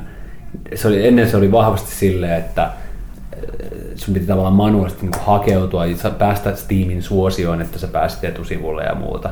Ja nythän niillä on niitä, niin kuin, ne ei paljasta tietenkään sitä algoritmia siellä taustalla, mutta se perustuu jotenkin niin kuin siihen, että mitkä pelit on sun wishlistillä, minkä tyyppisiä pelejä sä oot ostanut, minkä tyyppiset pelit. Esimerkiksi me huomattiin, että Masterplan Early Access myynnit lähti nouseen, kun me, meidän tota, se Steam-arvostelu rating nousi positiivista very positiiveksi. Niin se selkeästi johti siihen, että me näyttiin useammin näissä niiden niin Discovery-jonoissa ja, ja näissä. Et siellä on jonkunnäköistä niin algoritmia taustalla. Ja, ja, ja, ja, ja nämä on hyviä tuloksia kaikki se, mitä me, me ollaan pyritty, niin kuin Playfield, joka on tosi tosi aikaisessa vaiheessa, vaikka me livenä ollaankin, meillä on niin monen vuoden suunnitelmat sille. Mutta et, et, siinähän on kaksi, tavallaan rakennetaan platformissa on kaksi osapuolta. Toiset on kuin pelaajat, joille me halutaan tarjota jatkossa niin mahdollisuus niin kuin löytää kiinnostavia pelejä sen perusteella, mistä, mistä itse kuin dikkaa, ää, mistä oma niin kuin social, jos sä yhdistät siihen sun niin kuin sosiaalisen median tilejä Steamin tilikin yhdistämismahdollisuus tulee jatkossa, niin tavallaan se katsoo myös ne sun kaverit pelaa ja mistä ne dikkaa ja yrittää, niin kuin, me rakennetaan sinne sellaista niin suosittelualgoritmia taakse. Ja ehkä meillä niin kuin erona Steamin on se, että me ollaan kuitenkin cross-platformi, Eli pelin ei tarvitse olla Steamissa, mm. että me voidaan suositella jatkossa sitten, kun me saadaan se, se tota, tuote vielä pidemmälle, vaan se voi olla mobiilipeli.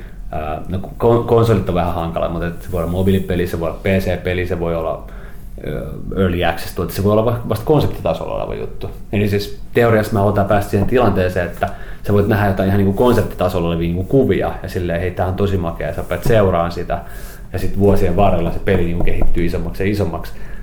Vähän niin kuin aikanaan kävi Minecraftille, että Notch pisti alfa vaan ulos ja siitä se lähti. Se on huikeaa, että sen löytyy vieläkin sieltä Dig-foorumeilta se al- alkuperäinen Notchin postaus vuodelta 2009, että hei, hey guys, I made a little game, että että click here to try it out.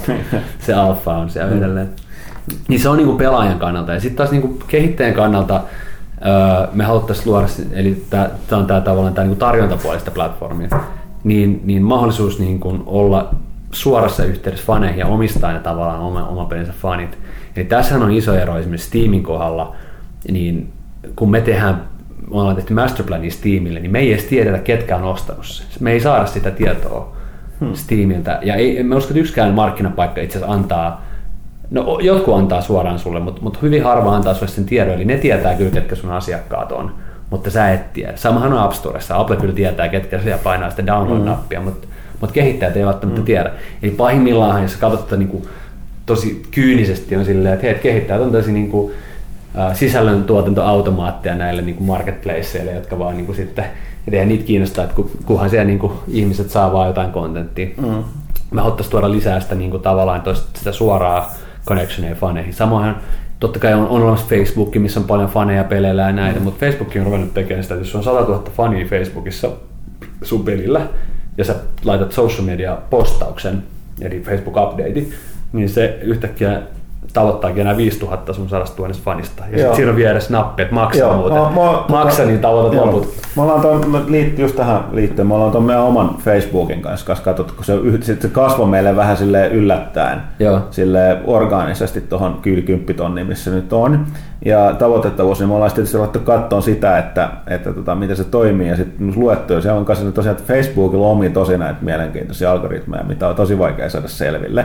Mutta siellä on just sen verran luettu, luettu että aiheesta, että siellä näyttää just olevan kyllä tämä, että kun sä yrität tietyn koon, niin sitten yhtäkkiä porukka näkee vähemmän. Niin mm. Sitten se nimenomaan perustuu siihen, että jostain niinkin se hillo saatava. Joo, joo. Eli, mutta sit, aika, sit kun ne piilottaa sen kaiken ja sen tiedon, ja sitten se tavallaan siinä on se, että tota, mitä suositumpi sä oot, niin uh, oliko sit sitä suuremman todennäköisyydellä, niin tosiaan, sori, siinä on se toinen juttu siinä, siinä tota, että tavallaan myöskin tuollaisessa niin algoritmien ohjaamassa, niin kuin Steam samoin Facebook, niin nehän, kun Facebookin muuttelee, mutta nehän perustuu just siihen, että mitä enemmän sä niin kuin seuraat tiettyjä asioita niin kuin sille aktiivisesti, mm. Niin sitä enemmän sä näet niiden sitä sisältöä, mm. mutta sitä vähemmän se muiden, mitä sä oot esimerkiksi silti seurannut. Tällä tavalla, mm. että se kaventaa sitä sun koko, koko tota, näke, näkemys, näkemys tota juttua. Ja tota, uh, tai mitä sä näet, niin se on, ja siitä, siitä se on vaikea päästä takaisin sinne ulkopuolelle siihen sisään. Niin se... ja tämä on tavallaan, niin kuin, jos, sä oot, jos sä oot tavallaan niin kuin pelin kehittäjä, jolla on suositut Facebook-sivut, sanotaan vaikka näin, niin tota, nehän on sun faneja tietyllä tavalla. Mm. Siis ne on ihmiset, jotka fanittavat sitä sun tuotetta. Mm. Ja sitten yhtäkkiä, niin kuin, mutta ne ei oikeasti ole sun faneja, mm. vaan ne on Facebookin faneja. Mm. Ja sitten Facebook vaan voi sanoa sulle, että hei, by the way, että mä pidetään 95 pinnaa sun mm. faneista lähellä meidän niin kuin sydäntä ja sitten jos sä maksat vähän massia, niin mm. sitten sä saat accessin mm. niille. Et, et tavallaan niin kuin, me haluttaisiin tosta eroon. Mm. Niin kuin, ja meidän tavoite on päästä sen niin kuin, tilaan meidän platformilla, että kaikki ne fanit ja followerit, joita sulla on Playfield sun pelille, ne on oikeasti sun followereja. Mm. Ja sä voit, sä voit niiden kanssa niin kuin interaktoida silleen, mitä sä haluat. Ja, ja tota, tässä täs, täs, täs on se, niin kuin, ha, mihin, mihin me halutaan päästä. Ja mä uskon, että tuollaisella niin kuin, luomalla tuollaisen äh, sosiaalisen suosittelualgoritmin, mitä me tällä hetkellä rakennetaan, niin löytyy tosi mielenkiintoisia uudenlaisia pelejä jengille pelattavaksi. Ja, tota, ja, ja me pyritään, me, ei, me ollaan niin kuin, tietyllä tavalla niin kuin Discovery ja Community äh, layeri näiden niin kuin marketplaceien, eli, eli niiden päällä. Eli, eli me, me sitten linkataan sinne niin kuin pelien, pelien tota, myyntisivuille. Ja me toivotaan, että, että samalla lailla, miten me ollaan itse huomattu niin kuin Masterplanin kanssa, että mitä aikaisemmin, mehän oltiin jo Greenlightissa ja me oltiin sitä ennen jaettiin jo niin concept arttia ja tällaista, että, mm. että mitä aiemmin sä jaat, tässä saat niin kuin yhteisön mukaan, niin sitä uskollisempi fanijoukko sulla on sitten, niin kuin, kun se peli menee julkaisuun. Että sun ei tarvitse tietyllä tavalla niin kuin, ostaa faneja enää siinä vaiheessa, mm. toivottavasti, vaan, vaan, vaan sulla on kerääntynyt. Ja sitten myös pelistä toiseen, että että tämäkin on niin kuin ongelma, etenkin, etenkin tuntuu mobiilipuolella että, niinku, että siellä on hyvin harva kehittäjä, jos pelaat itse asiassa tietää, ketä ne on. Et Supercell on ehkä niinku ainoita, King nyt jossain tasolla. Et monille se on silleen, että julkaiset pelin X, okei, okay, se on paljon faneja, sitten julkaiset pelin Y, ja sitten se täytyy tavallaan niin aina ostaa ne uudestaan ne, tai toivoa, että Apple mm. sun pelin uudestaan, että sä saat, niin kuin, että, että ei ole sellaista niin kuin friend, sä et voi kuljettaa tavallaan niitä faneja niin kuin, niin kuin pelistä toiseen. Ja etenkin jos sä teet jonkun tietyn genren juttu, niin luulisin, että olisi aika luonnollinenkin, mitä haluttaisiin, että hei me tehdään parhaita, maailman parhaita urheilupelejä tai strategiapelejä mm. mobiilille. Niin vähän niin kuin aikanaan EA Sports rakentui, niin kuin, että kaikki mm. tiesi, että okei okay, EA Sports, että nyt ne tekee uuden urheilupeli, että se on varmaan, jos ei se nyt ole maailman paras, niin sen presentaatio helvetin. Mm. Mm. Mutta tota, mut tällaisia, tällaisia ongelmia me yritetään ratkaista ja tosiaan sanotaan, että jos, jos otetaan niin kuin pelivertauskuvat ole meidän platformi, me ollaan niin kuin early accessin day oneissa tällä hetkellä, hmm. että hyvin aikaisessa vaiheessa mm. ja, ja tota, ensivaiheen käyttäjät on mukana ja kerätään koko ajan feedbackia ja, ja, ja tota, dataa ja katsotaan, missä ollaan parin vuoden päästä. Joo, täytyy tosiaan sen verran sanoa, että mikä, mikä tässä niin kuin voi toi, niin kuin, mielenkiintoista puhua, koska tuo on ihan selkeä ongelma tänä päivänä ja se on huomattu, että teillä on selkeästi niin kuin ensimmäisiä, jotka yrittää ratkaista jollain tapaa, koska sitten napsahti kuitenkin ihan hyvä rahoitus Joo. sitten tuolta. Että Joo, tuolta ei, ei, oteta, ei, asia otetaan niin kuin alan sijoittajien mielestä vakavasti.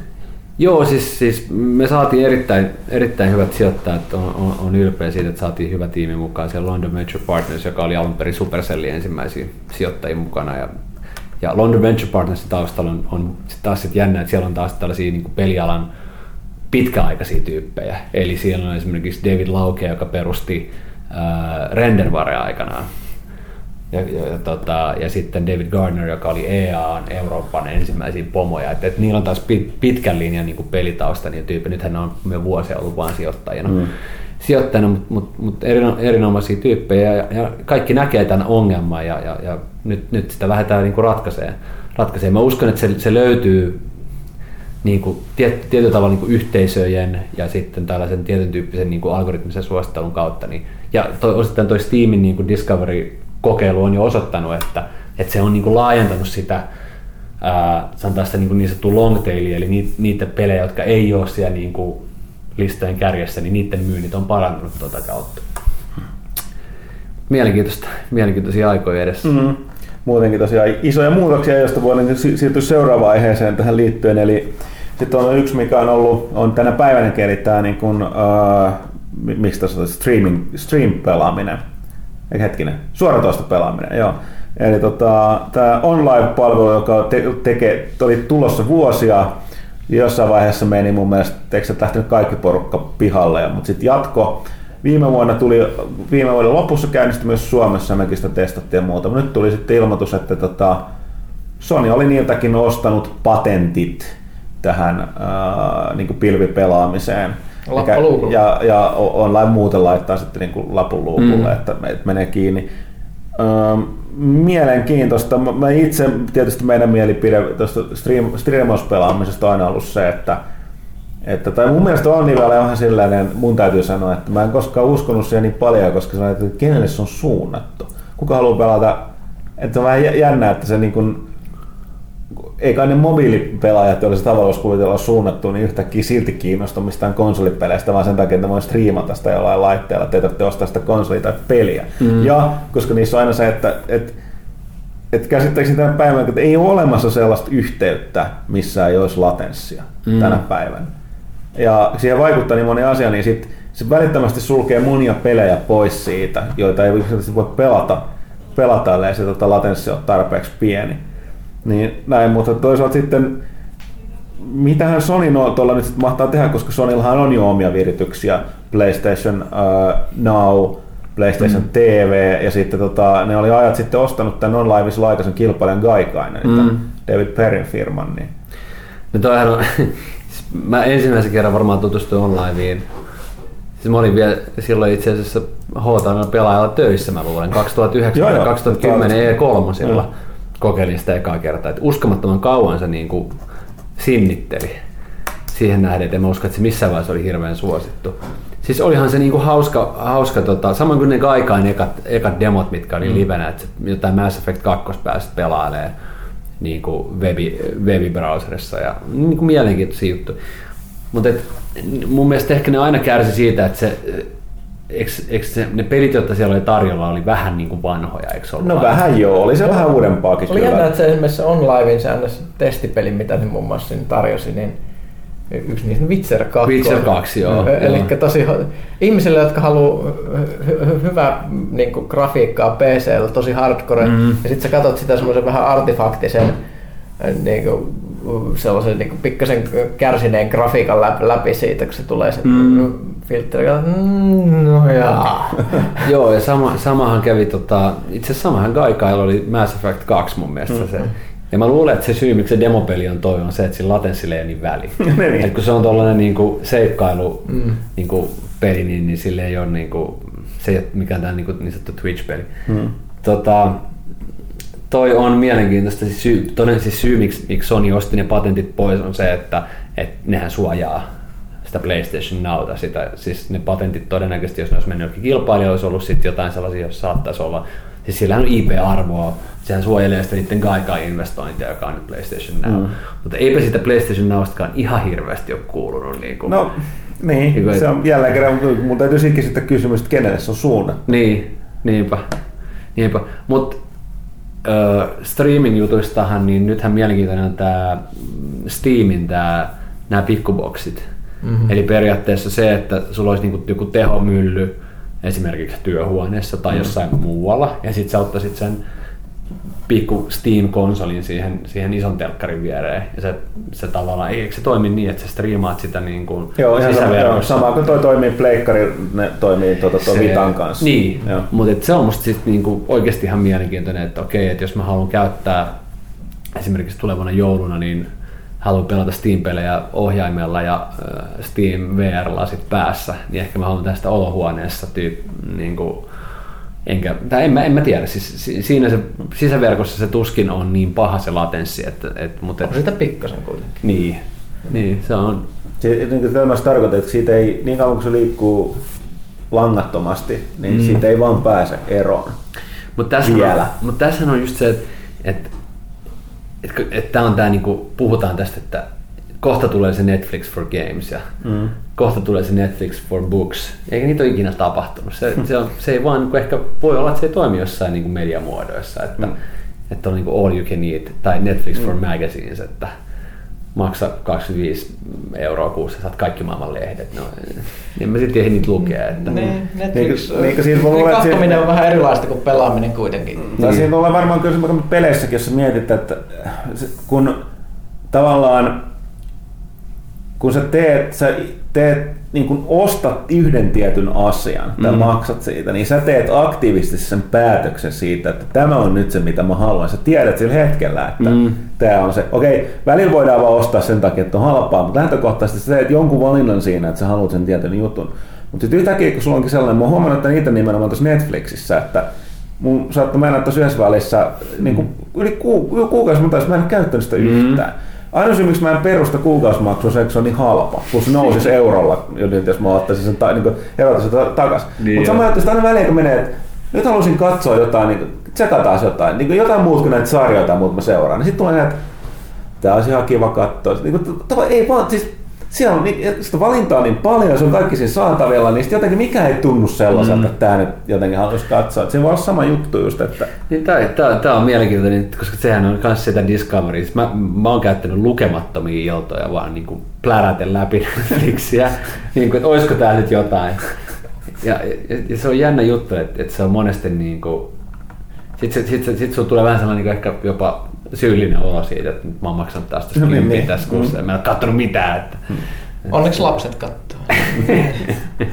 niin, niin, se on, mutta tota, on, on, on, on mielenkiintoista. Uh, mulla on yksi itse asiassa vanha Disney-kollega uh, on, on siinä PlayStation Now-tiimissä tiimissä, tota, Jenkeissä ja, ja, ja, se oli hyvin innoissaan silloin kun se meni sinne ja on se varmaan vieläkin innoissaan, mutta, tota, mutta mä siis ihan puhtaasti niin kuin, koska en, en niin bisnespuolellakaan operoi oikeastaan konsolipuolella, niin, niin, niin ihan kuluttajana, niin hämmästyvän vähän siitä on niin kuin jotenkin niin kuin hypeä sen, sen, sen ympärillä. Että olisiko siinäkin, eikö siinäkin ollut se, että se, se PlayStation Now, se niin kuin pelattava, se tavallaan niin kuin tarjonta on selkeästi niin kuin jotenkin vähän niin kuin puolella keskinkertainen. Tai siis, niin. On siinä sekin, että aika lailla on totuttu siihen, että konsolien nettipalvelut aina kun ne tulee tänne, ne tulee joskus myöhemmin ja ne on mitä on, että mm. ehkä odotukset ei ole senkään takia kovin kovat täällä. Että en tiedä, mitä Jenkeissä mietitään. Sulla on eri... kun on niin, sitä vanhempaa kamaa, niin, niin tota, en mä tiedä. Siellä on varmaan, aina, aina on retro-pelaaminen kova juttu, aina, aina kaikki vanhaa pelejä muistelee. Arvo jotain niitä varmaan haluaa pelata, mutta tota... Hei, mitäs tästä sitten niin aasisiltana, niin tämä PlayStation Plus nää, ja, ja Xboxin nämä ilmaiset pelit? Ne pitää ladata joka kerta, kun ne tulee, että ne on vaan varmuuden vuoksi. Ja, joka, ja nimenomaan joka alustalla, koska mä lataan myös PS3 pelit, vaikka mä en ole PS3 laittanut seinään varmaan kahteen vuoteen. Ei voi tietää, milloin tarve. Niin, niin nyt, nyt, nyt, se on siellä on sitten jonossa on vaikka kuinka monta niin titteliä. Mutta toisaalta mä ymmärsin, että nykyään voi vaan käydä silleen, niin kuin, että mun mielestä se muutti sen, että, se, että ainakin Pleikka 4 mä voisin vannoa, että siellä oli, mäkin yllätyin, että siinä on nyt vaan se nappi, että niin kuin, Öö, siinä ensin on se, että hanki ja sitten vasta download. Joo, joo, just se. Että sä voit vaan, siis tää on just se pointti, että sä voit vaan kliksutella ne, että mä haluan nämä kaikki, mm. ja sitten sun ei tarvitse ladata niitä. Mm.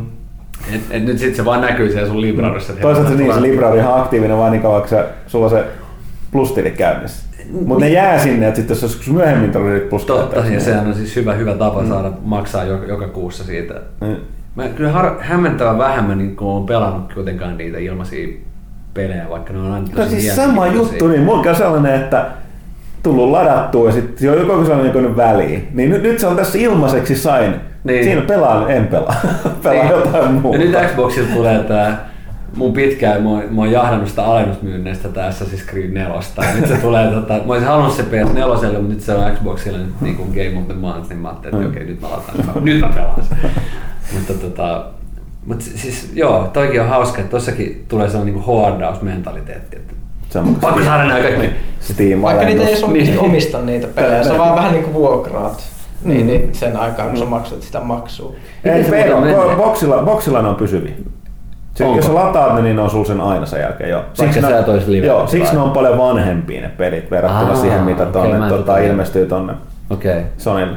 Mutta saat sinne takaisin, jos sä oot Sony PSN subscriberi ja plussa, ja sitten sä jäät veke, ja sitten sä tuut uudestaan. Joo, ne jää, ne jää ne on edelleen joo, tavallaan Okei, okay, joo, joo. Mielenkiintoista.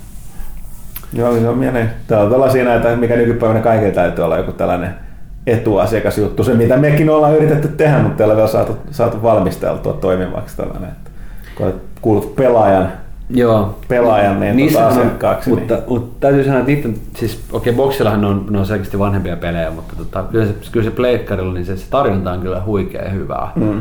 Ja mä en tiedä, se voi olla, että se syö vähän niin kuin, sit, tota, niin kuin PC, niin kuin etenkin indie-puolella, niin, niin kuin esimerkiksi PC-versioiden jopa myyntilupa. Voi olla hyvinkin, koska ne on usein ne indie-pelit, no, ne on, on paljon. Joo. Ne on aika mm. uusia, ne ei montaa kuukautta niin releasin jälkeen, niin ne on siellä niin kuin ja totta kai mä en tiedä millaisia, millaisia diilejä Sony tuossa on, mutta voisin kuvitella, että jos niillä on kiinteä korvaus esimerkiksi devaajalle, niin kyllähän se on houkutteleva, hmm. houkutteleva niin napata, että okei, otetaan tämä. Joo, se on, on huomaa kevään, mietin, että missä vaiheessa siinä alkaa loppuun, koska ne alkaa aika uusia. Mm-hmm. ne tehdä enemmän enemmän sitä, että porukka alkaa tekemään niitä, tota, tekee niistä indie, indie PC-peleistä siinä niitä omia. Mutta nyt on sama juttu, mitä ollaan monesti käsistä, niin nämä Steamin alennusmyynnit sama juttu. Porukka mm. ostaa, että pelejä voi olla niin halpoja ja ikinä pelaa, niin hyvä asentaa.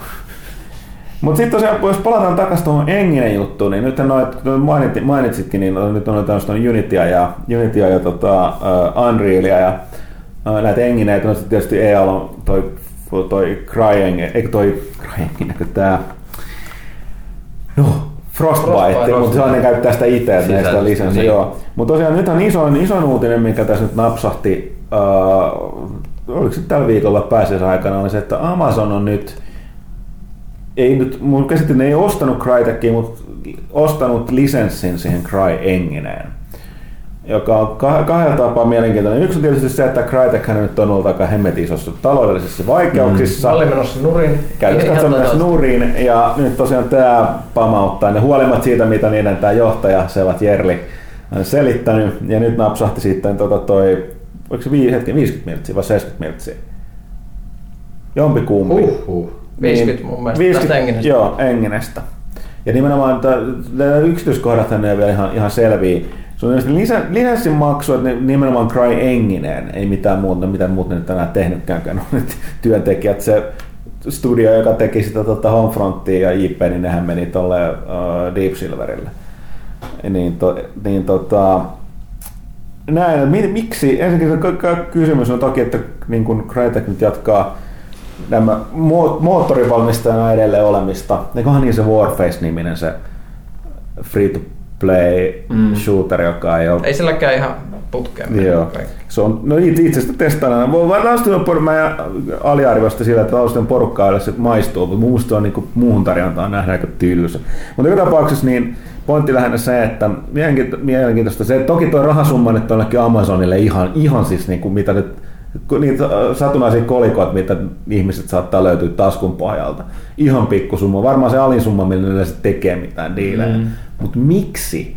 Eli tässä on nyt kyllä, mitä, mitä siellä ajetaan tähän, koska nehän on ostanut, tai siinä on mennyt, niillä on se oma se studi, Game Studios, mikä on tehnyt näitä mm. tavanomaisia mobiilipelejä just Android-laitteille.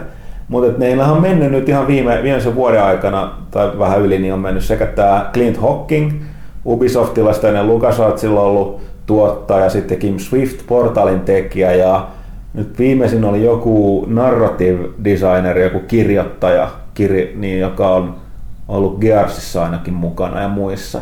Ja nyt ne osti enginellisesti, niin voi kysyä, mitä, mitä Amazonin verkkokauppa tekee pelimoottorilla? Ja sitten tietysti Garnet, Garnet Lee, tämä pitkällinen Jenkki Journokin on mennyt sinne. Eikö niin joo, niin, toden totta, joo. Puha, puha vanha kaveri. Ja tota, ja eikö, eikö Amazon ostanut Twitch? Oh, joo. Sit, niin, joo. ne rupeaa laskemaan siitä, että, että jotain, jotainhan siellä tapahtuu. Mm. Ja sen takia nyt tietysti tähän liittyy myöskin, niin sitten YouTubehan nyt myös sitten Apti Anteli, eikö se nyt julistanut sen YouTube, mikä sen mikä sen palvelu, niiden striimi sen, niin kuin Twitchin nimi nyt olisi. Siis Joo, eikö, no, onko, ne, onko se julkistettu vai onko se vasta niin kuin tiisannut sitä? Mutta joo, joku se, mä muistin joku nimi oli. Steamissähän on nyt sisäänrakennettuna kanssa joo, stream, ja niin on, mikä mä, joka ei tunnu hirveästi lähteneen niin kuin kovin kovaa liikkeelle. Ei, ei sitä ainakaan. Ne. Mä itse asiassa taas törmäsin siis siihen yllätykseen, mutta ei kukaan niin. puhu siitä mitään. Et siinä taas voi olla tällainen, että kun olet ollut ensimmäisenä tai ensimmäisten joukossa se, jonka ihmiset valitsee, syystä toista Twitch, niin sitä on aika vaikea, vaikea voittaa. Mutta joka tapauksessa, niin, mutta lähinnä mun on, mikä, mikä sun näkemys on siitä, että mikä tässä nyt on takana? Pelimoottori on kuitenkin tollainen vähän eri asia. Ja mitä nyt aikoo tehdä, koska ne on, niillä on, kun on kuitenkin voit, on voinut tehdä tota, Android-pelejä, käyttää noita muita, jotka on käytössä katsoa ilmaisia. Ja nyt nimenomaan, se nyt, sorry, unohdin sanoa, että suurimmat huhutan tässä on nimenomaan se, että Amazon on tehnyt omaa pelimoottoria, mihin nämä voiko pohjata tuohon CryEngine. Joo, siis toi on niinku just mitä puhuttiin heti alkuun, että kun suurin osa maan pelimoottoreista on enemmän tai vähemmän ilmaisia. Toki tietysti, tietysti niissä tai näähän on, niin, näähän on vähän sudenkuoppia nyt nämä, nämä niiden bisnesmallit on oikeasti se, että jos sä sitten teetkin maailman suosituimman peli. Niin viisi propinnaa pitää niin, maksaa Niin se äkkiä, äkkiä sit jos sä teet, teet seuraavan Minecraftin, niin se onkin aika kallis moottori. Mm. Että totta kai, ja, ja ei, siis varmaankin e, e, edelleen tulevaisuudessa tullaan näkemään, että ihmiset käyttää omaa teknologiaa, isot firmat etenkin, koska ne ei ikinä halua olla tavallaan sidoksissa mihinkään ulkopuoliseen vendoriin ja mm. ottaa sitä riskiä, että tulee jotain lisenssimuutoksia ja muuta. Siis näähän on erittäin mielenkiintoisia hahmoja nämä Jerlin veljekset, jotka ovat, ovat, tota, ovat, ovat Crytekin perustajia. Tota, nykyiset, nykyiset osa nykyisistä kollegoista niin Rocketbackilla jo kollegoina niin olevien, tai perustajakollegat niin ovat istuneet eh, erään todella hiikisen iltapäivän muistaakseni Frankfurtissa Chevatin kanssa tota, joskus, joskus neuvotteluhuoneessa silloin, kun meillä oli se oma engine tuossa tota, Rocketbackilla. Että ne on hyvin eksentrisiä ja voisin kuvitella, että todella niin kun, tämäkin diili on ollut varmaan aikamoinen, aikamoinen saaga. En tiedä, siis tosi mielenkiintoista niin kuin Amazon on niin, muutenkin niin hämmentävä yhtiö, että et, et, et, se on kuitenkin, muistakaa, että se lähti niin kuin, se on niin kuin nettikirjakauppa, joka mm. nykyisin myy kaikkea mahdollista maan ja taivaan väliltä.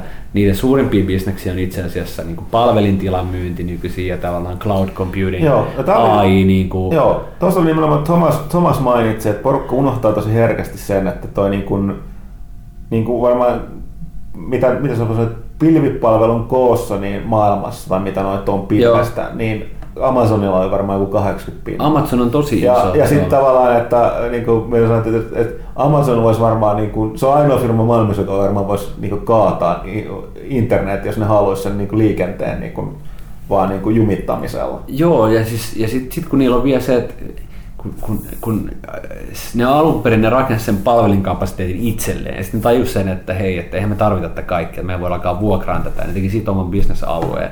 samalla lailla kun ne on rakentanut nämä mielettömät logistiikkavarastojärjestelmät ja, ja ketjut ympäri maailman, ja ymmärtääkseni niiden niin omasta Amazon.com-bisneksestä, niin, niin äh, se, se, on osa sitä, mutta sitten ne tarjoaa sitä koko niiden niin kuin e-commerce-platformia, eli sitä kauppapaikka-platformia ja sitä jakelukanavaa ja sitä verkostoa ja kaikkea sitä, mitä ne on rakentanut, varastoja ja kaikkea, niin ne vuokraa niitä myös niin kuin pikkubisneksille. Että sä voisit periaatteessa rakentaa niin kuin Miikan pelikaupan tänään Amazonin päälle ja ne, ne toimittaisi ne tavarat ja kaikki se, että ne löisi sun logot vaan siihen. Et siis tää on niinku mielenkiintoinen malli, että et olisiko, vitsi kun mä en, mä en ole, nyt, nyt mä myönnän, että mä en ole tarpeeksi syvälle niin kuin kattonut näitä, että mitä, no tuskin niin diilin niin kuin detaljeja hirveästi Ei niitä ole, tässä mä tsekkailin. Mutta, tota, mutta et, et, et, eihän sekään nyt mahdotonta ole, että ne rakentaisi niin kuin sen Amazon Web Servicen, eli sen tavallaan niin kuin cloud computing siihen platformiin kiinni jotain tällaista niin pelinkehitys osaa. Tee, tee peliä myös samalla se Amazonin kautta, niin mm, siinä on e- aika kova. Esimerkiksi ja hostaa se Amazonin servereillä ja niin kuin nappia painamalla ja että ne tekisi tosi niin kuin kokonaisvaltaisen. Ja käy, käy käytä meidän oma Crytek Engineesi samalla, niin Joo, ja, ja tässä olisi sinänsä järkeä, mutta, mutta sitten tämä, mikä mua hämmästää tässä, että, että mä en onko tällä Cry tehty esimerkiksi yhtään mobiilititteliä? No, ne Crytekin omat, niillähän oli muutama oma. Hmm joku re- replaceables vai mikä? Se on kuitenkin Crytekin kama tunnetaan siitä, että se on aika kovaa koneelle ja se nättiä tavaraa, mutta aika vaativaa. Niin, mutta et jos, jos niillä on joku niin kuin mobiiliulottuvuus nyt niiden uudessa tekissä, että olisiko siinä, niin kuin, tai cross-platform ulottuvuus, se on mielenkiintoista. Tai se tiimin tappaja sitten. No, mutta, mutta kyllähän Amazon on, on niin kuin, nehän on yrittänyt jo, niillähän on se, siis se Amazon Prime, jokahan on tällainen niin kuin Amazonin kultajäsenyys, jolla sä saat ilmaiset kotiin kuljetukset Jenkeissä ja sulla on se access niiden streaming library, joka on itse asiassa aika hyvä Jenkeissä ymmärtääkseni. Se on niin kuin Netflixin monelta osin parempi kuin Netflix ja Amazonin niin kuin streaming-palvelut, niin kuin videon puolella, siis TV-sarjat ja leffat. Et, et voi olla, että ne, ne, ne, ne haluaa, ne, ehkä ne haluaa omistaa niin kuin viihteen jakelun niin kuin joka, joka, joka muodossa tulevaisuudessa. Amazonhan on aika lailla pistänyt kaikki kilpailijat kylmäksi, mitä niillä on tullut vastaan. On, on joo. Mm. On, Perinteiset kirjakaupat. Ja... On, on. Ja siis, siis eihän ne, ymmärtääkseni, e, onko Twitchissä muuttunut mikään sen jälkeen? kun Amazon osti. Ei, ei, ei ole hirveän niin kuin aggressiivisesti sitä on ruvennut niin kuin mitenkään niin kuin monetisoimaan tai hirveä sana, siis tekee rahaa sillä.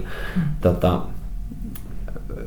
mielenkiintoinen. Ja sitten just kun siis Crytekistä on ihan, ihan järjettömiä huhuja ollut vuosia. Joo, me ollaan naureskeltu tää. Ne viimeisimmät oli just koska alkoi tulee ne konkurssihuhut, niin oli tää, että se on tää tavallaan näiden Jerlien klaani, joka on vetänyt ihan täysin nepotistinen niin kuin, no, niin kuin yhteisö. Ja sitten tavallaan, tää, niin kuin, että siellä on ihan täysin osaamattomat kaverit, vaan kun ne sattuu olla oikeat sukua hommissa, se on pomohommissa. Ja sitten näitä, että miten tää, että Crytekin Turkin joku joku, joku toimisto, niin se on vaan niiden joku valtava sellainen tota, huvilla. Ja Mutta toisaalta taas, sit, toisaalta taas sit, niinku pakko nostaa hattu jätkien hustlaukselle. et aina ne vaan niinku jaloilleen putoo. Ja no ne mä joo siis.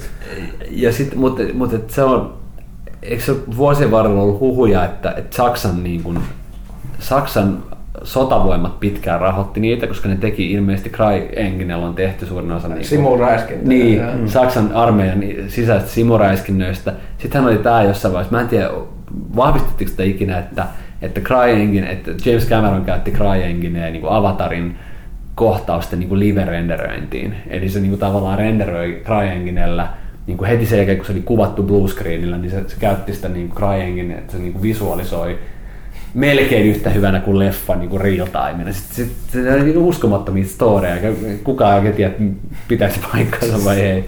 ei. Mutta hämmentävä myös se, että miten relevantteja ne on ollut, jos katsot sit ihan kylmästi niin kuin business näkökulmasta, että eihän ne ole mikään massiivisia menestyksiä ollut yksikään niitä niin kuin tuote. Öö, niin, no varmaan se eka, eka tota toi Crysis. Crysis. Ja kaikki on melkein sitä mieltä, että se on niinku niiden paras peli ja se ei niin. se on vähän niinku ollut mm. alamäkeä sen ja... Mm. Et tota, mut siis relevantteja ne on, ja siis kyllähän ne on niinku aina ollut gra, mut tääkin on, että kuinka moni niinku kolmannen osapuolen devaaja on käyttänyt ikinä, ulkopuolen devaaja on käyttänyt CryEnginea. Mä en muista, joku mainosti just, että ne on käyttänyt sitä uutta CryEnginea, muutama just, että kyllä ne on niinku sitä viimeisintä viimeisen tarjous, ne oli siis jotain indietä, ei mitään isoja tekijöitä niin, niin. mun mielestä ollut. Joo, joo. Tämäkään muista siis toi EA Kustanston Crisis kolmosen, mutta ennekään sitä ei se ole semmoinen nimienginen niin. markkinoilla kuin joku Unreal miss, missään suhteessa. Mutta ei ole niinku, eihän sekään mahdotonta ole, että, että Amazon, nyt, nythän niinku, jos hypätään vähän, vähän takaisin tuohon tota, mobiilipuolelle, niin nythän on mun mielestä selkeästi merkkejä ilmassa, että tietyt, ää, tietyt devaajat, jotka mobiilipuolella on self-publishing, on tullut isoksi, esimerkiksi Rovio yksi esimerkki, kotimainen ystävämme, niin on selkeästi enemmän satsaamassa nyt musta tuntuu niin kuin pelipuolella tuohon niin publishingiin. Eli nehän on esimerkiksi, Roviohan on nyt rekrynyt aika aktiivisesti Rovio Stars, joka on tämä niiden niin kuin publishing-puoli, niin, niin uutta, uutta aika, aika nimekästäkin talenttia mobiilipuolella. Et, että tota, et voi olla, että et, et nyt me nähdään, siis yksi eräs tota, pitkälinja suomalainen peliveteraani itse asiassa Lehmuskosken Petri, joka oli aikanaan Toptroniksia perustamassa jo yhdeksän, tai hänen isänsä itse asiassa varmaan perusti 80-luvun puolella. Ne toi siis ensimmäisiä tietokonekauppiaita Suomessa käytännössä. Niin mä keskustelin hänen kanssaan kun vuosi taaksepäin, niin sanoin, että, että niin kuin hänen mielestä tämä tilanne, mitä mobiilipuolella esimerkiksi on, ja tämä koko indie-juttu, niin on ihan samannäköinen kuin 64 oli silloin 80-luvun puolessa Jos sä katsot itse asiassa niitä uudestaan, niitä listoja, jos löytyy jostain, niin siellä on paljon pieniä kehittäjiä, pieniä julkaisijoita. Mm. Ja sitten vuosien varrella niin niitä ruvettiin, niin osaan tietysti kaatu, ja niitä ruvettiin niin absorboimaan, niin kuin Activision rupesi ostelemaan, ja EA luotiin, ja, ja vietiin pörssiin. Ja, niin tota, niin, niin tuossa ehkä luonnollinen, nythän nämä niin kuin esimerkiksi, jos miettii millaisen niin kuin yleisen Rovionkin pelit on pelan, kerännyt jo ympärilleen, mutta nyt ehkä on vaikea löytää taas sitä uutta, että mistä nyt tehtäisiin vielä Angry Birds-peli. Miksi ei oteta sitä yleisöä ja anneta niinku muiden kehittäjien niinku tehdä pelejä ja sitten pusketaan niitä siinä omassa yleisössä, joka on kerätty. Tämähän on tapa myös niinku, tiedätkö, ratkaista tätä discovery-ongelmaa. Mm. Että tietyllä tavalla tuodaan ne siihen omaan verkostoon. Niin mun mielestä mm. tota on nähtävillä. Mm. Ja, ja, jos katsoo suomalaisia esimerkkejä, niin Fingersoft tekee ihan samaa, että Hill Climb Racing on, on ymmärtääkseni heidän edelleen viimeisin oma peli, mm-hmm. jolla on valtava pelaajamassa. Mm-hmm. Ja sen jälkeen on keskittynyt lähinnä niin kustantaa muiden pelejä, että antaa niin muille, mm-hmm. muiden kehittämille peleille se mahdollisuus niin kuin tavoittaa niitä mm-hmm. samoja yleisöjä. Ja tosiaan puhun noista isoista, isoista tota, julkaisijoista, niin siis Activision just herätti Sierra tavaramerkin henkiin, tai siinä tällaisena niin sanottuna India Publishing, mm. ne on niin kuin, että siellä on näitä muutamia tekijöitä hankittu tekemään niitä Joo, ja siis ei se mahdotonta, että siis Amazon niin hakeutus, koska tapahan, miten se voisit niin kuin, ehkä disruptoida Steamia niin kuin markkinapaikkana, olisi se, että sä tarjoisit, että sä olisitkin samalla niin kuin, jos Steamihän ei sinänsä rahoita yhtään mitään. No Early Access tietyllä tavalla on, on myös niin kuin rahoituskanava, mutta, mutta tota, että jos ne hakeutuisikin tällaiseksi, niin kuin, hei, että me publishataan sun peli ja tässä on sulle tekki ilmaiseksi ja tässä on sulle cloud-komponentit ilmaiseksi ja, ja tota, tässä on vähän rahaa, että tee peli meille. Who knows? Täytyy sen verran sanoa tuosta, että ei, ei toi nyt ihan siis niinku turhake toi, nyt pitää korjata tuota Cryingin. Siis tavallaan kyllä se tehtiin, eka Far Cry, kaikki se lisurit tehtiin Joo, sillä. I am the Tower of uh, tota, toi Eternity. Ja sitten tuolla kolmosella on näitä viimeisiä Arcade, joka nyt tuli tää super, hyper hyvän näköinen just tää MMO-peli. Ja sitten tota toi uh, Battlecry Bethesda Studiosin tää tuleva, tuleva game. Ja sitten tota toi Evolve on itse asiassa tehty Cry, kyllä siitä muuten näkee sen, että miksi se tökkii tuon konsoleilla niin pahasti. Okay. Että se, se PC-llä se on komea ja rullaa hyvin, mutta tota, konsoleilla on kyllä frame rate. Frame rate ei ole ihan niin Joo. Ja sitten hyvin paljon kaikenlaista näyttää olevan PClle ilmestyvää, veikkaisin aika pitkälle No joku isompi peli näyttäisi olla Kingdom Come Deliverance, mutta free-to-play-pelejä aika paljon, aika paljon haiskattaa venäläiseltä tai aasialaiselta. Mutta onko ne web vai, vai mobiili? Windows. Siis nämä pääsääntöisesti niin, tekee niin, pelkästään joo, Windows. Niin, nämä kaikki on Windows-pelejä. No, onko se näitä free-to-play MMO Ja FPS-pelejä näyttäisi olevan nimestä perusteella. Että on tosi kuitenkin noit, just kuin Wii U, Shadows of, Shadow of the Eternals, Sonic Boom, Rise of the Lyric, Sniper hmm. Ghost Warrior 2, State of Decay ja Star Citizen on. No joo. Kaikki on. Ai Star Citizen, okei. Okay. Siinä muuten kun puhuttiin tuossa Playfieldin yhteydessä tästä, niin kuin, että aikaisessa vaiheessa rakennetaan yhteisöä.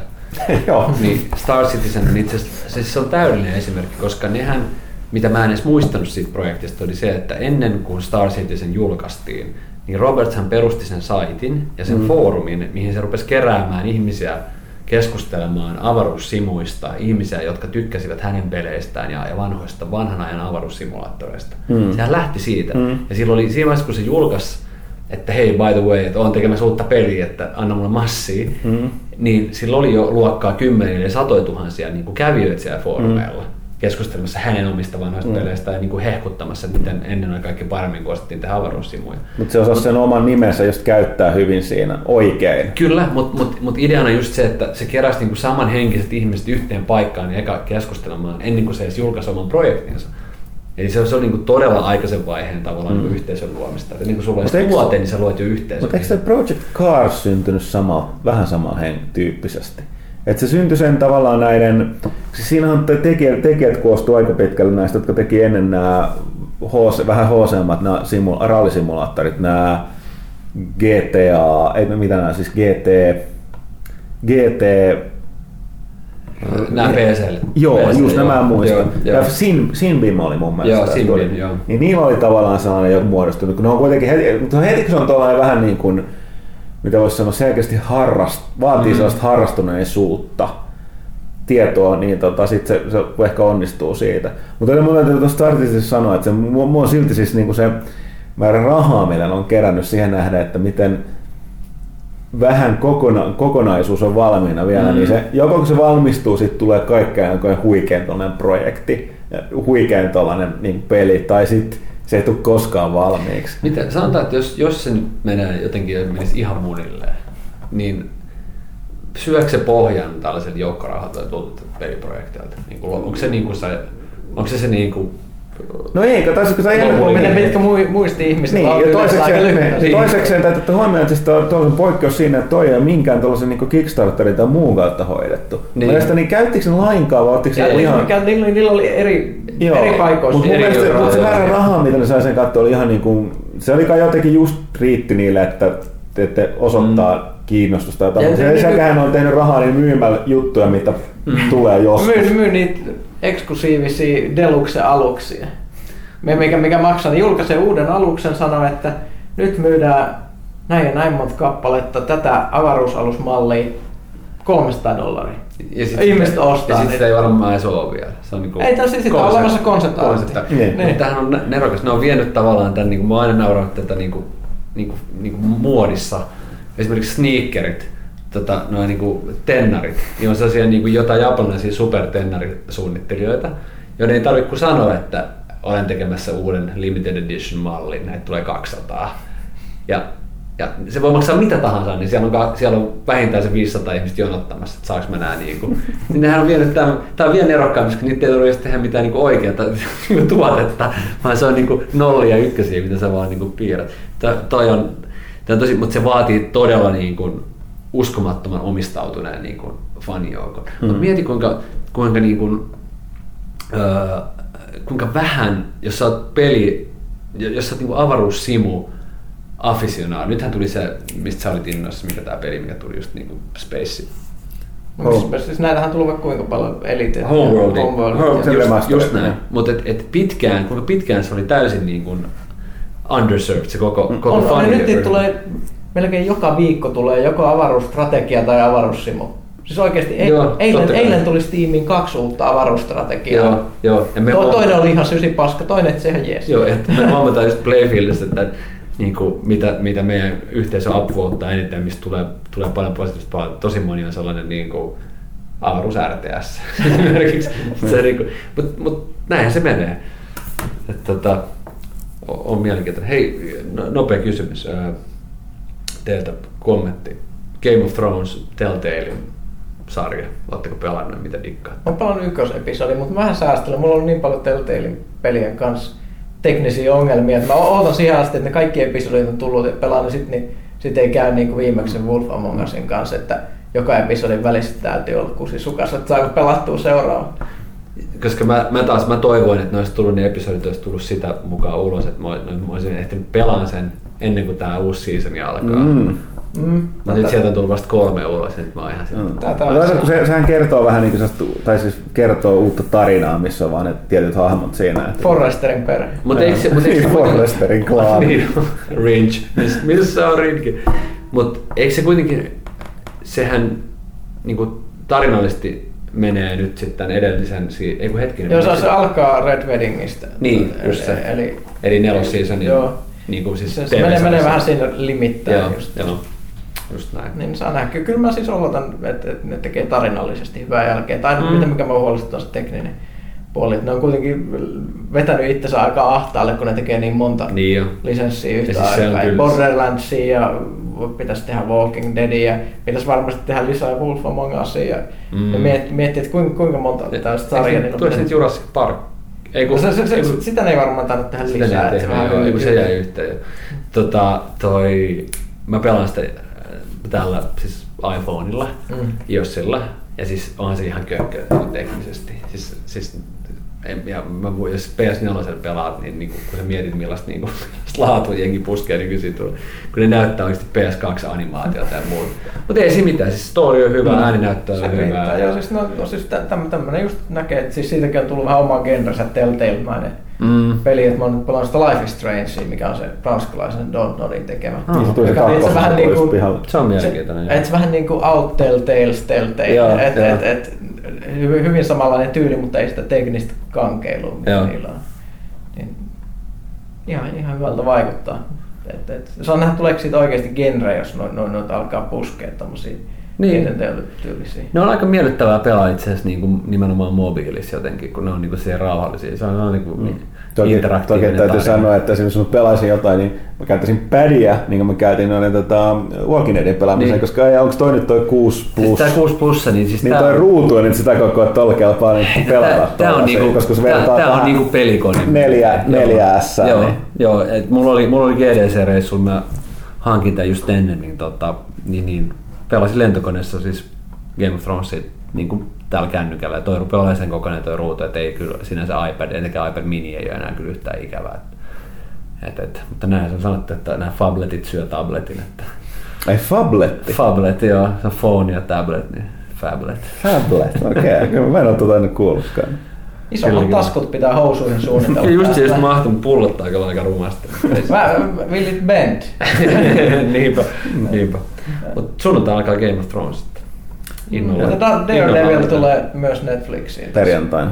Koko Joo, kausi. Silicon Valley jatkuu mm. ja Mad Men taas jatkuu ja ei siis ei, tässä on, ei ole tunteita tarpeeksi vuorokaudessa. Joo. Tästä täytyy tehdä silleen, että asuu kaukana, niin kuin Pyykkönen, ja, ja tota, ei, ei, ei tule autoon, niin sitten junassa katsoo puhelimesta kaikki sarjat. Niin joo, totta muuta. Se on aina vaan sinne Tikkurilan kohdalla niin pätkii siinä joku me kohta, missä ei tukiasemaa, niin sitten viisi minuuttia joutuu se, ei taas, ei, ei, ei saa selvää, pikselöityy, ei. Mutta tässä, tässä me nähdään tietysti tämä, miten, miten tämä on muuttunut. Muista silloin aikana, kun äijä tuli duuniin, niin se, se luit aina kirjoja. No niin. Nyt se on muuttunut, nyt sä katsot enää niin kuin TVtä. Ne, niin. Se on vähän passiivisempaa vielä, ei tarvitse edes lukea. Katsoo vaan niitä kauniita kuvia. Niin se on totta, sulla aluksi oli fyysisiä kirjoja, sitten ne vaihtui siihen tota Kindleen. Joo. No nyt on puhelimessa Nyt on puhelimessa vaan Netflix. no degeneraatio. Mikä tää oli, mikä tää oli tää, tää tota, eikö tää, tää Mike Judgein tää Idiocracy leffa, niin se, se toteutui ihan täydellisesti. Että. Mikä on seuraava askel? Niin kunhan et katso reality vielä matkalla. Niin, niin se, se on. No, sitten sitä on onneksi tosi vähän Netflixissä. Totta. Sitä ei tarvitse huolestua. ok, hei, alkaisiko tässä olemaan? Oli paljon mielenkiintoista hyvää asiaa, mutta myöskin raskasta. Niin tota, meillä on vielä tuossa kysy pelaajalta osio jäljellä, mutta tota, Jonne Kaitila saattaa tehdä yllättävän paluun. Loistavaa. Niin tota, otetaan se pois alta. Hei, kiitokset Harri vierailusta. Ei mitään, mukava Aivan. olla täällä ja tulen mielellään taas uudestaan. Joo. uudestaan ja, ja tota, pitäkää peukkuja The Master Planille, joka näillä näkymin saattaa tulla ulos Early Accessista jo kesään mennessä. No niin, ja eikö huolta, koska me, meillä on tällainen motto nykyään, että kaikki mitä pelaajakästi sanotaan pitää paikkansa tapahtua aina. Ok, mutta kiitoksia. Kiitti.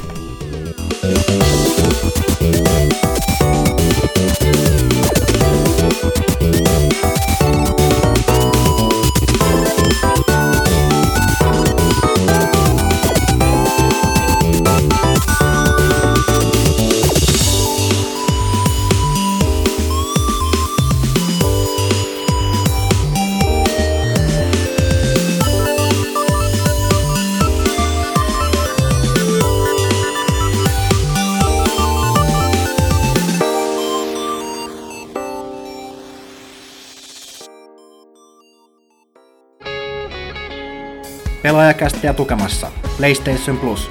Huhtikuun pelivalikoima jäsenille ilman lisäveloitusta. Never Alone PS4, Dishonored, Ars Awakening ja Tower of Guns PS4 ja PS3, Killzone Mercenary ja Monster Bag PS Vitalle. Uudet pelit taas toukokuun ensimmäisenä keskiviikkona. PlayStation Plus, pelaajien kokoontumispaikka. Ja näin. Tervetuloa takaisin tauolta ja sitten äh, kysy pelaajalta pari. Äh, otetaan ensin Twitteristä näin nykyajan hengessä vuonna 2015. Oi, oi. Pari kysymystä. Kapteeni Suolisolmu äh, kysyy, että mitä toimitus uskoo käyvän Silent Hillsille? Konami on sanonut, että tulee vaikka ilman Kojimaa, mutta kuinkahan käy.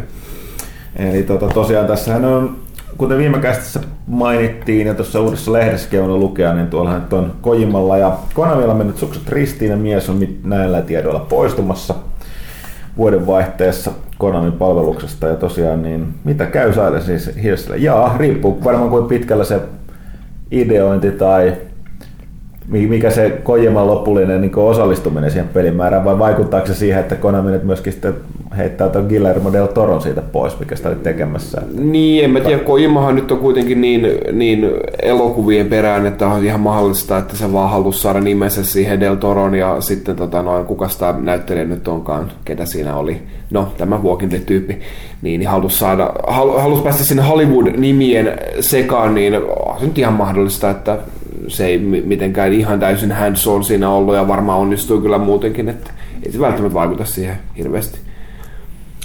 Kuten sanottu, niin se, tai voi, voi olla, että tota, tai niin siis PT, tai se lyhyt demohan siitä tuli kehiin, mutta mitä muuta siitä sen, sen lisäksi on nähty, että vaikka riippuu ihan täysin kuin pitkällä se on ollut se projekti ja mitä siinä on tehty, että tota, tota, no, että nähtäväksi jää. Se on, se on mielenkiintoinen, jos PT oli paljon kovempaa kamaa kuin mitä Silent Hill on ollut pidempään aikaa ja siinä oli oikeasti jotain visiota, että nyt on tulossa jotain uutta ja yllättävää.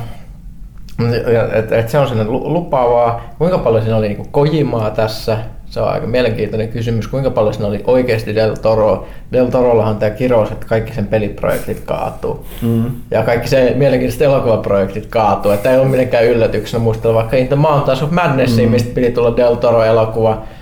Vieläkin on katkera siitä, että se kaatui se projekti. Mm. Mut en tiedä. Toisaalta Konamillahan on historia, että se on tehnyt viime vuosina ankeita Silent Hill-pelejä, niin jos kaikki, kaikki lähtee siitä projektista, ei se mitään tee. Ne varmaan tekee silti jotain niin. shittiä sieltä. Että mm. Ei nyt varmaan sille ole ns. penniikään kiinni, jos entisiä on kattomista. Mm. Mutta tosiaan, katsotaan miten pelistä nyt kerrotaan jatkossa, että, että tota,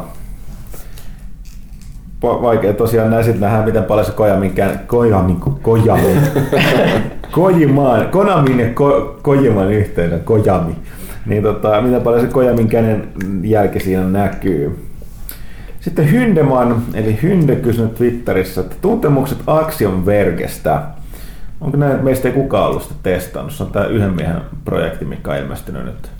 Joo, ei ole vissiin kukaan. Mä en ole testannut, mä oon katsonut screenshotteja, että that's it. No tuntemukset niiden muun perusteella. Näytti aika old school. Ehkä me nyt tähän kysymykseen pystytään vastaamaan. Joo. Se mitä mä, mä kyselin, kyselin ihmisiltä, jotka sitä pelata, niin siis sehän on Mä en muista, oliko tekijäpä sanonut, mutta se on hyvin häpeilemätön Metroid-kopio. Yhden miehen tekemä, mikä tekee sitten kyllä mielenkiintoista. Se on mm. Metroid-fanin tekemä, että tota, tavallaan, että jos vain vanhan, vanhan tyyliset noin Metroidit on yhtään niin, niin kiinnostaneet, niin tässä olisi nyt sellainen, sellainen hyvin, hyvin identtisellä kokemuksella. Mutta katsotaanko me tsekataan se tuohon seuraavaan lehteen mennessä. Sitten Hindeman kyselee, että miettii Fast and Furious 7. Laittakaa Fast and Furious-leffat paremmuusjärjestyksessä. Tämä on kysymys suoraan Pyykkösellä. Ai paremmuusjärjestyksellä. Kyllä se nyt ykkönen on tietysti paras, koska siitä, siitä, siitä kaikki lähtee.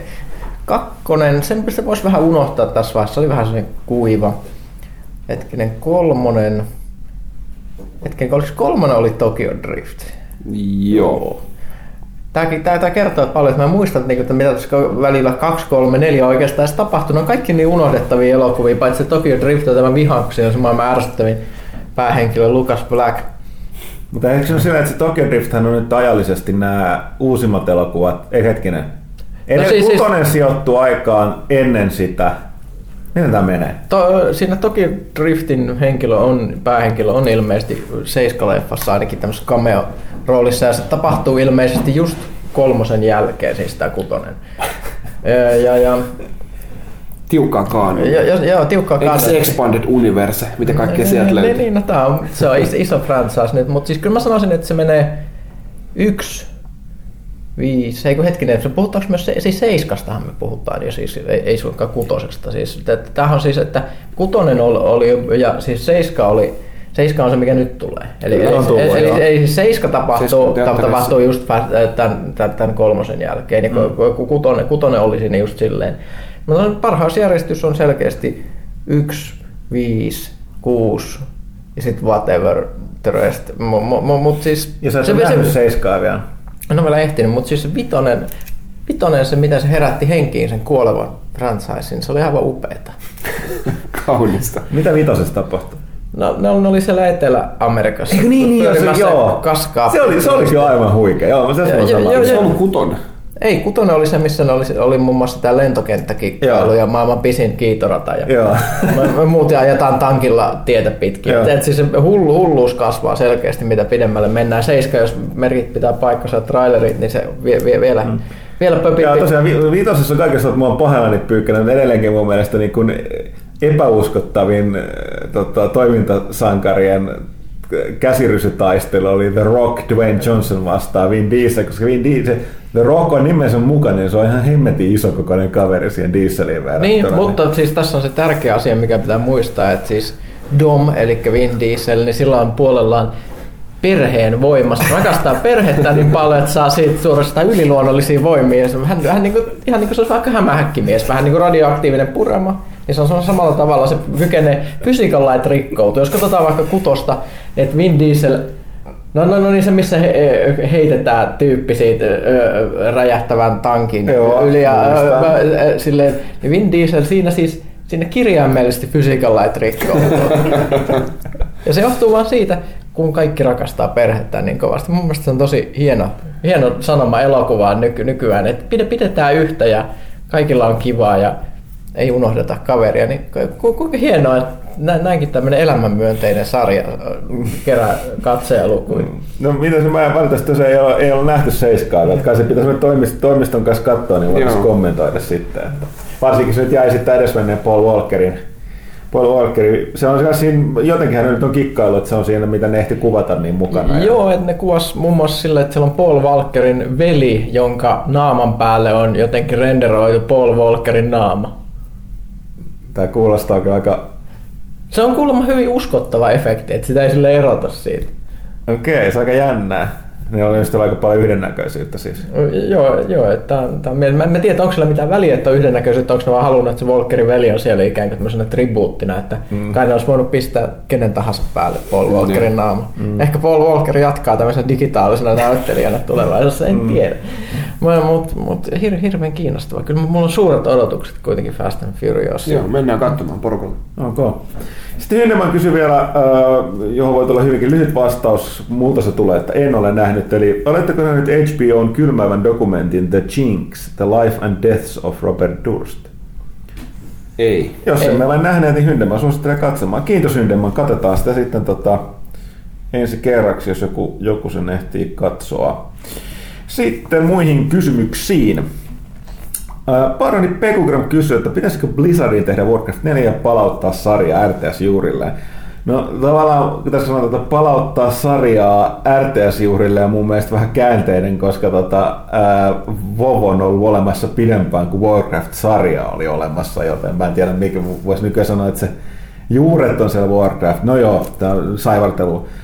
En tiedä, monethan on toivonut, että ne tekis Warcraft 4 sitä on tietysti, jos mä oikein ymmärsin, niin ongelma siinä, että kun World of Warcraft jatko näiden Warcraft-pelien niin kuin tarinaa, Niin miten niin, ne saisi niin. jatkettua sitä silleen, että ihmiset, jotka ei ole pelannut hirveänä vovia, ei olisi niin. myöskään ihan pihalla ja silleen, että siinä on vähän säätämistä. No ei sen tarinalla ole mitään väliä, kun naksuttelee vaan. Ei, ei, siis t- ihmiset on ihan täpinöissä juuri niistä tarinoista. Niin. Sehän, se, sehän se on, että, että Warcraft on siitä harvinainen RT ja sitten ihmiset muistelee jotain arthasta, kun se on ollut pyörimässä mm. jossain.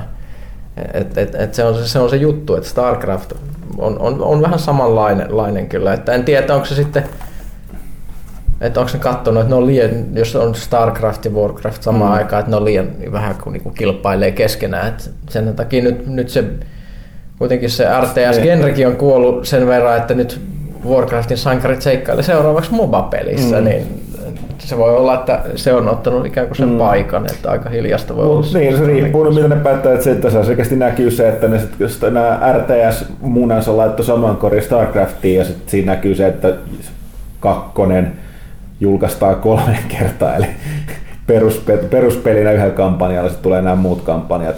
Kaksi muuta kampanjaa myöhemmin, niin tota, tota, tota, et mitä nyt tekee sitten sen jälkeen, että onko jo sitten se mennyt tarpeeksi aikaa, että ne alkaa kehittää StarCraft kolmosta vai, vai tota, tekisikö ne sitä jotain Warcraftia, nähtäväksi jää.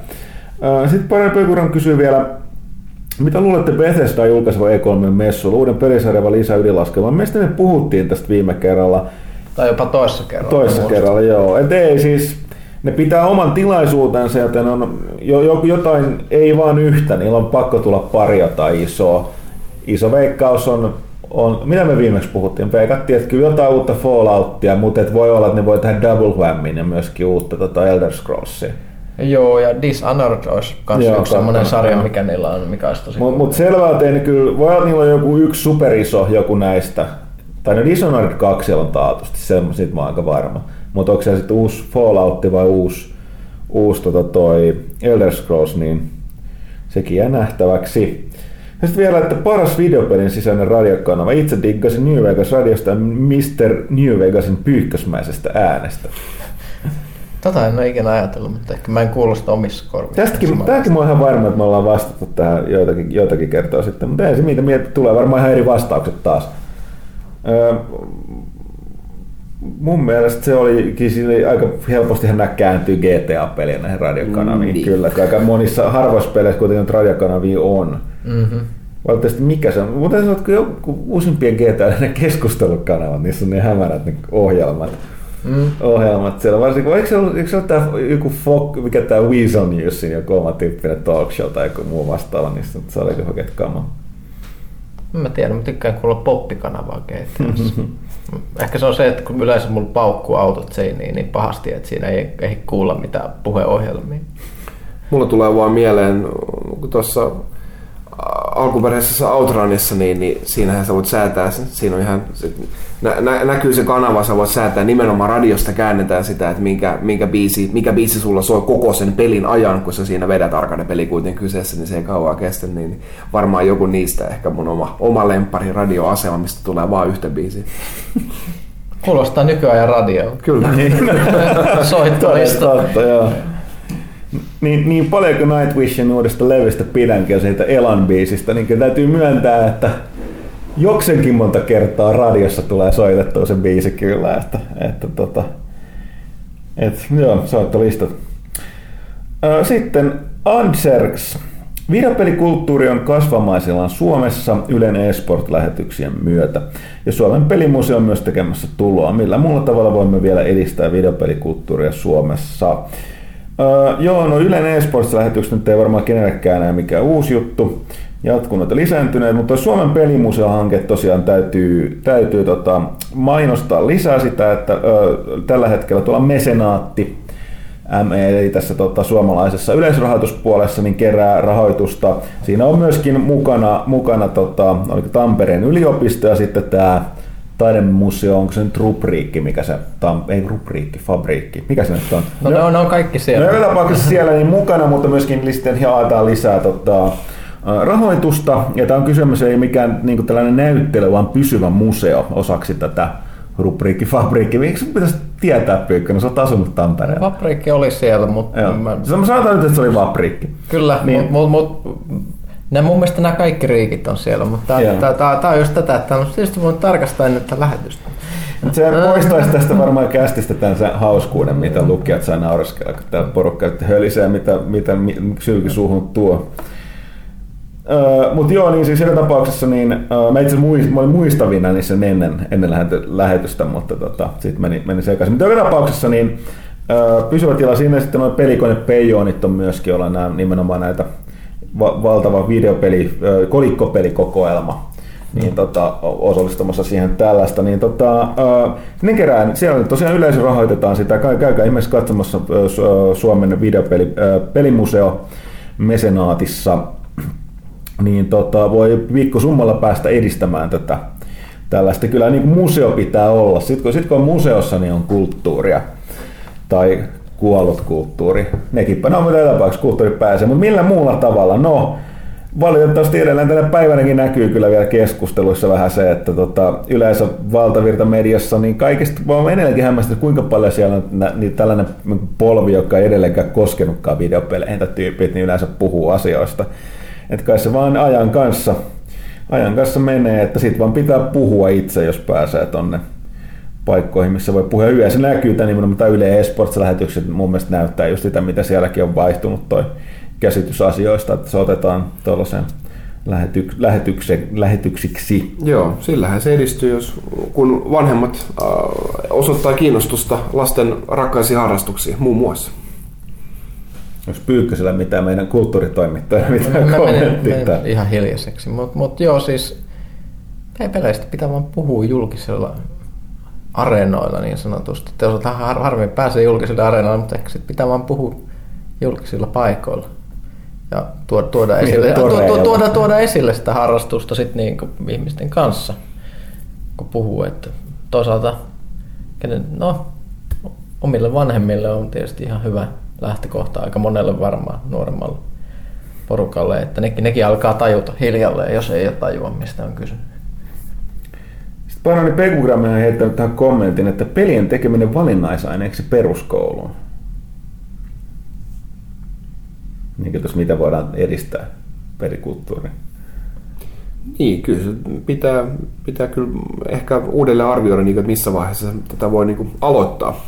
Hmm opettamista, että onhan se aika validi kuitenkin ammatti jo, vaikka, vaikka ei sitä nyt niin liikaa työpaikkoja tietenkään, tietenkään Suomessa ole tällä alalla, mutta siinä on myös kohtalaisen helppo työllistää itse itsensäkin, että jos vaan kiinnostusta löytyy, niin nyrkkipaja pystyy. Mitähän peruskoulussa tehdään? Muistan silloin, kun olin nuori, niin siellä tehtiin jollain logolla asioita jos muistatte logon. Se on, äärimmäisen, logo? se on äärimmäisen yksinkertainen ohjelmointiviritys, jolla pystyy antamaan käskyjä. Yleensä piirrettiin jotain, että käskettiin semmoista viivaa menemään ensin suoraan ja sitten sivulle ja sivulle ja sitten tuli neljä. Ja silleen, se oli sellaista vähän niin kuin basickia, mutta vielä basicin. Mä hyvin, hyvin, hyvin epämääräisesti muistan. Kyllä. Että tätä on vähän vaikea kuvitella, että mitä nykyään, koska silloin, silloin tietotekniikka-opetus, silloin oli niin kuin ihan, puhuttiin konekirjoituksesta. Joo. Ja, ja se, ne tietokoneet, millä opeteltiin konekirjoitusta, niin niissä oli mustavihreät näytöt, silleen kaksi, kaksi väriä ja, mm. ja, ja muuta. Että kyllähän se sitten muuttui mut, aika, aika nopeasti, mutta mm. mä veikkasin, että se on vähän erilaista nykyään. Niin no, nykyään ollaan ostamassa jokaiseen kouluun jotain tabletti-tietokoneita, mutta se nyt ei oikeasti kyllä, niin kuin, no se ehkä voi helpottaa jotain opetusta, mutta se ei ainakaan niin kuin tietotekniikan äh, suhteen tuntemusta lisää päinvastoin, vaan laskee sitä, kun kaikki vaan avataan apeesta. Mm-hmm. Sehän nyky, nykynuoret on ihan, ihan kujalla niin kuin siitä, että miten niin kuin oikeasti tietokoneet toimii.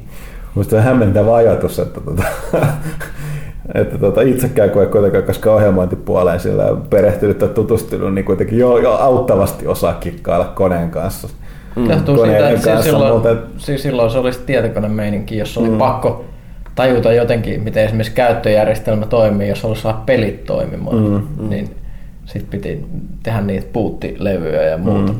mikä kuulostaa nykykorvaa ihan älyttömältä. no niin, ne, ne ajat, ne. ajat muuttuu. Mm-hmm. Tota, sitten suora, jolla on myöskin tosiaan värisuora tässä tota, käyttäjäkuvassa osuvasti, niin kysyy, siirtää kysymyksen TVn puolelle jälleen kerran. Oletteko seurannut Gotham TV-sarjaa? Omasta mielestäni parempi katsaus Batmanin maailman kuin mikään tehdyistä elokuvista. kuulin, että se on joku tämmöinen Batman nuorena sarja ja välittömästi ikään kuin lokeroi sen, että Neverwatch-osastolle. Mutta nämä nuoret supersankarit ei silleen mua hirveästi lämmitä. En mä tiedä. Niin, eikö se enemmänkin ole niin Gothamin poliisivoimia Joo, on. semmoista, niin kuin, että ei siinä mut siinä niin, no, on, mutta siinä niin vilisee, että se pingviini on mun mielestä yksi keskeinen, Joo. keskeinen niin kuin sellainen konnahahmon niin nuorempi ja sitten se Bruce Wayne on tosiaan sellainen vielä se skidi siinä, mutta muut, muutkin se niin näkyy nuorempana. Mä en ole myöskään katsonut, katsonut tota, kyllä mulla on ollut tarkoitus niin katsastaa se, kun mä aikaisemmin puhuttu niin ihan pikkasen bias sille, että no, kaikesta huolimatta ne on musta niin kuin se, DC-jutut on aina niin synkkiä, niin niitä kestää vain tietyn määrän.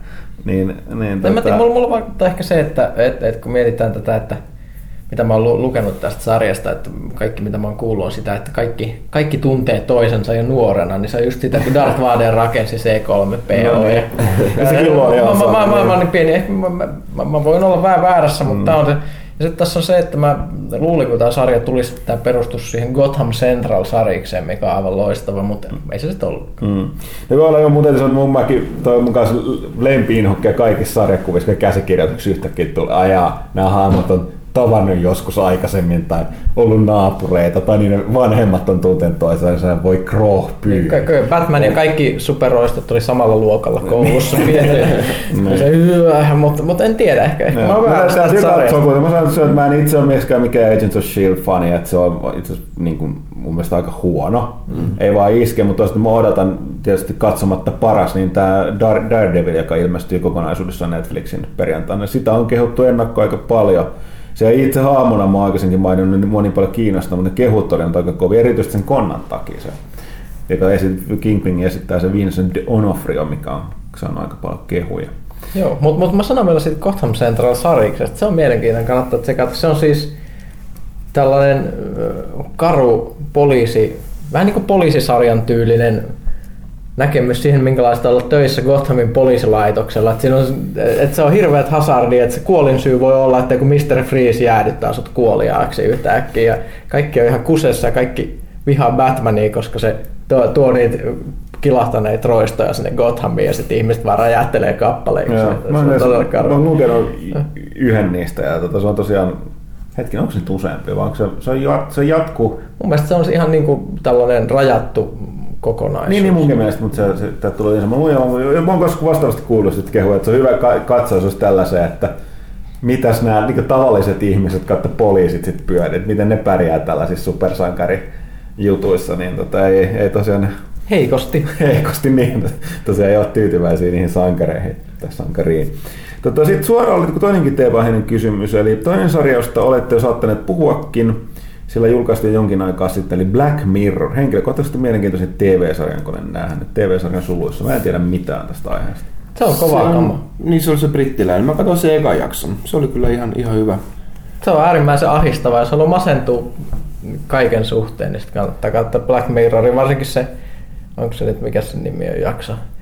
15 Million Merits, mikä on sellainen, no just semmoinen kiva tulevaisuusdystopia, jossa ihmiset, se on se karun näköistä, se on vähän niin kuin ihmiset erää ku- kuutioissa, käyttää ne vähän niin kuin, ka- kaikki toimii Kinectillä ja näyttää vähän sellaiselta niin kuin vi, vi, vi meiningiltä niitä, niitä näitä, näitä, mitä on mi-hahmoilta ja niin kuin elä, elämän sisältä sitten ne ajaa sellaista polkupyörää, millä ne saa vähän niin kuin somekredittejä ja sitten ne voi ostaa uusia hattuja niiden miille ja, ja muuta. Ja sitten jos polkeminen ei edisty, niin sitten joutuu niin kuin alempaa yhteiskuntaluokkaa ainakin siivoojaksi, mihin kaikki heittelee niitä roskilla. Köyhä! Tämä on kyllä mielenkiintoista. Miksi tämä on TV, toi suoraan kirjoittanut TV-sarja niin sulkuihin? No tämä on tämä brittien TV-sarja niin tuotantokaudet on kolme jaksoa okay. tai muuta, niin, niin silleen, silleen se, on varmaan, niin kuin mini, varmaan sen takia tai niin kuin yksittäisiä elokuvia Joo. enemmän, enemmänkin. Joo. Mutta siis vähän, vähän niin kuin Twilight Zone tai tämmöinen niin kuin kauhusarja, mutta se kaikki kauhu tulee siitä, että se, se näyttää sellaista yhteiskuntaa, joka on ihan kauhea ja voisi periaatteessa olla totta. Joo, ja itse asiassa hetki, siis jokainen, jokainen, jokainen jakso on niin eri, erillinen, ettei liity toisiinsa. Ja sä oot, tästä ollaan puhuttu aikaisemmin, mä muistan, mä unohdin sen silloin, mutta nytkin Joo. tässä ylös. Ja se on, se on se on niin masentavaa kamaa, että mä en pysty sitä oikeastaan katsoa. Niin kuin, että mä katsoin pari jaksoa, nyt mä ajattelin, että no, katsotaan sitten joskus tulevaisuudessa lisää, että ei mm-hmm. vaan pysty. Okei, sitten suoraan on kuitenkin vielä ihan peliainen kysymys, että tota, ettei mene ihan telkkarin puolelle, niin kysyisin vielä e- e- ehkäpä eniten MMO-pelejä kosken kysymyksen. Mikä on mielestäni kunnianhimoisin parhaiten toimimassa sandbox-maailman pelissä? Täällä tarkoitan elävää maailmaa, jossa on dynaamisia systeemejä, kuten ekosysteemit ja ekonomia, johon pelaaja voi vaikuttaa. Usein pelin lupaavat dynaamisuutta, mutta lopputulos taitaa olla hyvin rajattua periaatteessa merkityksetön. Onko teillä omia mielenkiintoisia kokemuksia dynaamisesta maailmasta seurauksista? No täällähän hyvin pitkälti tarkoitetaan MMO-pelejä, että tarvitaan ne muut pelaajat. Toi tuollainen kokemus parhaiten mun mielestä kuva on mä oon ymmärtänyt, että RuneScape ainakin alkua tai pitkään oli tällainen, mutta sitten toi Star Wars Galaxy on edes mennyt peli ennen näitä Combat up, up, mikä, upgrade, mikä se oli hetkinen, CU, Combat Upgrade ja sitten NGS, New Game System, niin sitä ne oli, koska siellä niinku, sä et voinut, se oli ihan perus jotain, ihan perus perus kamaa, se, niin kuin, jota pystyy ostamaan sellaista niin kuin tehdastuotettua. Mutta se kaikki muu kama piti ostaa kaupoista, jotka oli pelaajien kauppoja tai huutokaupasta, jotka pelaajien tämä kamaa, jotka oli valmistanut ne, ja siinä oli mahdotonta olla sellainen monikykyinen hahmo, eli jos halusit esimerkiksi rakentaa aseita, niin sun piti hankkia ne, taas ne raaka-aineet jolta, joka oli kerännyt ne ja jalostanut. Siinä on vielä kerran se väliporras siinä. Siis se, oli niin kuin, se ongelma just Star Wars Galaxy oli, me ollaan monta pelattu, että se ei ikään ollut tähtien sota peli, vaan se oli sellainen niin skifi, niin, skifi Duunaripeli. Duunaripeli, niin dynaaminen se on toki erittäin hyvä, mutta tota, se on ainoa mun sellainen, kun voisi valtaisa kokemus. Siinä on kyllä hommalaisen se meininki. Joo, meininki. EVE Onlinehan perustuu tuohon ihan Joo. totaalisesti, että siinä on se pieni alue, alue siinä universumin keskellä, niin sanottu Empire Space, missä on täys turvaluokitus ja sitten kun mennään pikkasenkin laidoille, niin sitten se alkaa se turvallisuus rakoilla ja sitten tulee se 00 space, missä mitä tahansa voi tapahtua ja kaikki on pelaajien oman politiikan tulosta, mitä siellä tapahtuu. Eli, eli se, on, se, on, se on täysin dynaaminen pelimaailma. Siellä myös kaikki on rakennettu omista raaka-aineista. Niin, niin, niin, tommoset ne on. Siinä on se huono puoli, että tuommoisessa dynaamisessa maailmassa, jos et ole ollut mukana sieltä vaan alusta asti, niin sit se on vähän silleen, että siellä ne tyypit, jotka on ollut siellä, niin se on sitten niinku Björn Vaaruus ja saat sitten niin. niinku Matti Meikäläinen. Niin Matti Meikäläinen, joka vaan katsoo sen vierestä, kun ne muut pyyhältää niin, Pääset Björnin tehtaisiin duuniin. niin, niin. Et, et dynamissa maailmassa on se tosissaan jännä puoli, että ne matkii välillä vähän jopa liian hyvin tosi maailmaa. Et se voi olla vähän masentavaa. Et, et, voi joutua sellaisen, että no tää on, tää on ihan samanlaista kuin tosielämä. Sniff. Eskapismi hajoaa siinä tehokkaasti. Hirveästi ole kokemusta. Meniköhän Animal Crossingin tähän, tähän kategoriaan.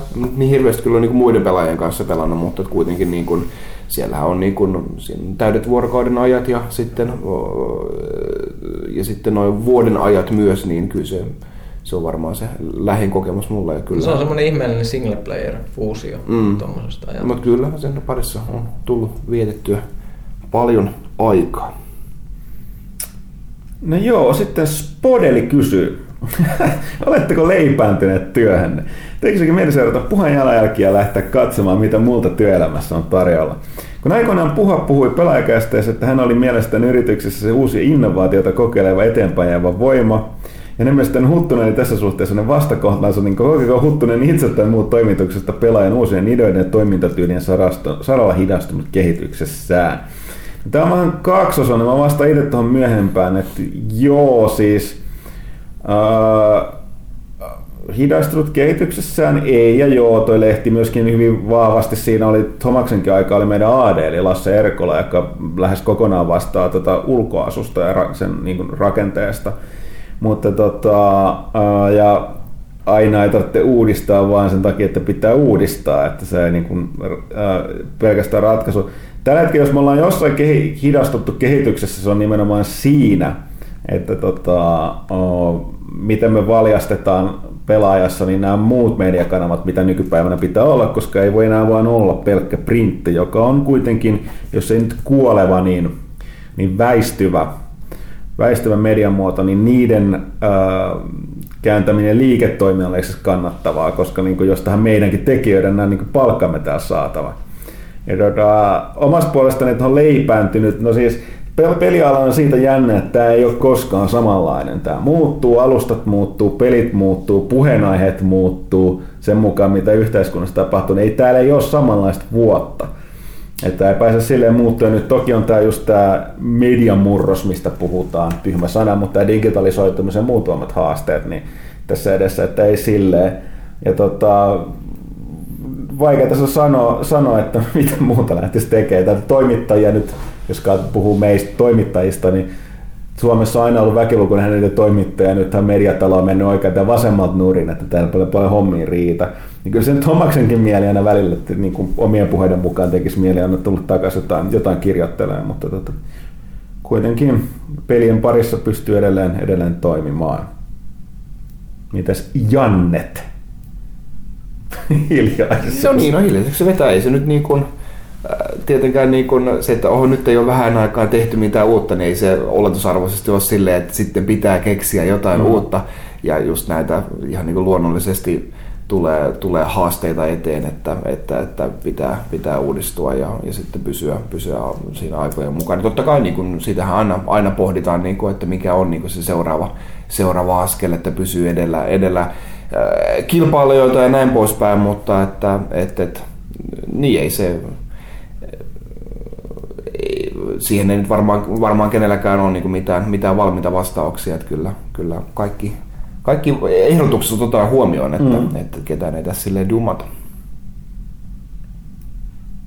Okay. Sitten Varis. Öö, laskiko Shadow of Mordor pelaajaväen odotuksia uutta Batmania kohtaan? Itseni aina Arkham Origins innostaa ja Arkham Knightin tuoma Batmobile vaikuttaa trailereiden perusteella lähinnä vain ihan kivalta pikkulisältä. Mordorista kysyn siksi, että koska sehän ilmeisesti lähti Batmanin pelinä liikkeelle ja teki monet asiat paljon tuoreemman tuntuisesti kuin Origins. Lisäyksenä vielä, että tiedän, että Origins oli eri tiimien tekemä kuin muut Batikset, mutta Knightkin näyttäisi menevän aika vahvasti samoilla vanhoilla raiteilla. Öö, niin, no, en mä nyt tiedä, mun kuitenkin käsittelee eri aiheita. Shadow, siis toi uh, Shadow of Mordor nyt oli kuitenkin myöskin enemmän tai yhtä paljon Assassin's Creed-peli. Että tota, mä en itse tosiaan kanssa kippasin, Origins oli, se oli liian sama. Nyt nähtäväksi jää. Täytyy ottaa kuitenkin huomioon, että, että tota, tämä alkuperäisten tekijä, eli Rocksteadin Arkham-sarjan tekijä, niin se nyt ei tietenkään haukosta Originsia, mutta kyllä se nyt ymmärtää, että tämä ei he, liity heidän tähän Arkham-sarjansa mitenkään. Mm. Että oikeastaan nyt nähtäväksi jääkin, niin se pelistä on näytetty aika vähän, että miten, mi, miten paljon se nyt onnistuu.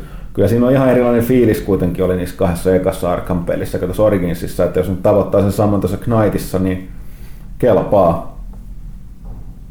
Joo, saa nähdä.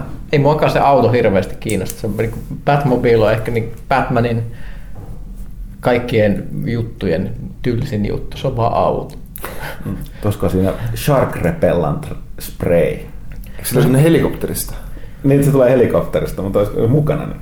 Se on mielenkiintoista, että, että, että Batmanillähän on siis ihan käsittämätön määrä autoja. Se, se, se on siis tärkeää, että ei, Batmanilla ei ole vain yhtä Batmobilia, erityisesti sar- sarjakuvissa, että, että niissä sarjakuvajutuissa on otettu huomioon se, että sillä on ollut aina erinäköisiä autoja, niin jos, joskus välillä näkyy semmoisia aukeamia, mihin on piirretty kaikki Batmobiilit, mitä siellä hallissa on. niin kuin joku autotehtaan varasto, missä on niin kuin sata erilaista Batmobiilia rivissä. Se olisi aika kova, jos niitä voisi silleen valita sieltä, että nyt otetaan tämä 60-luvun Adam West-mobiili täältä, että katsotaan.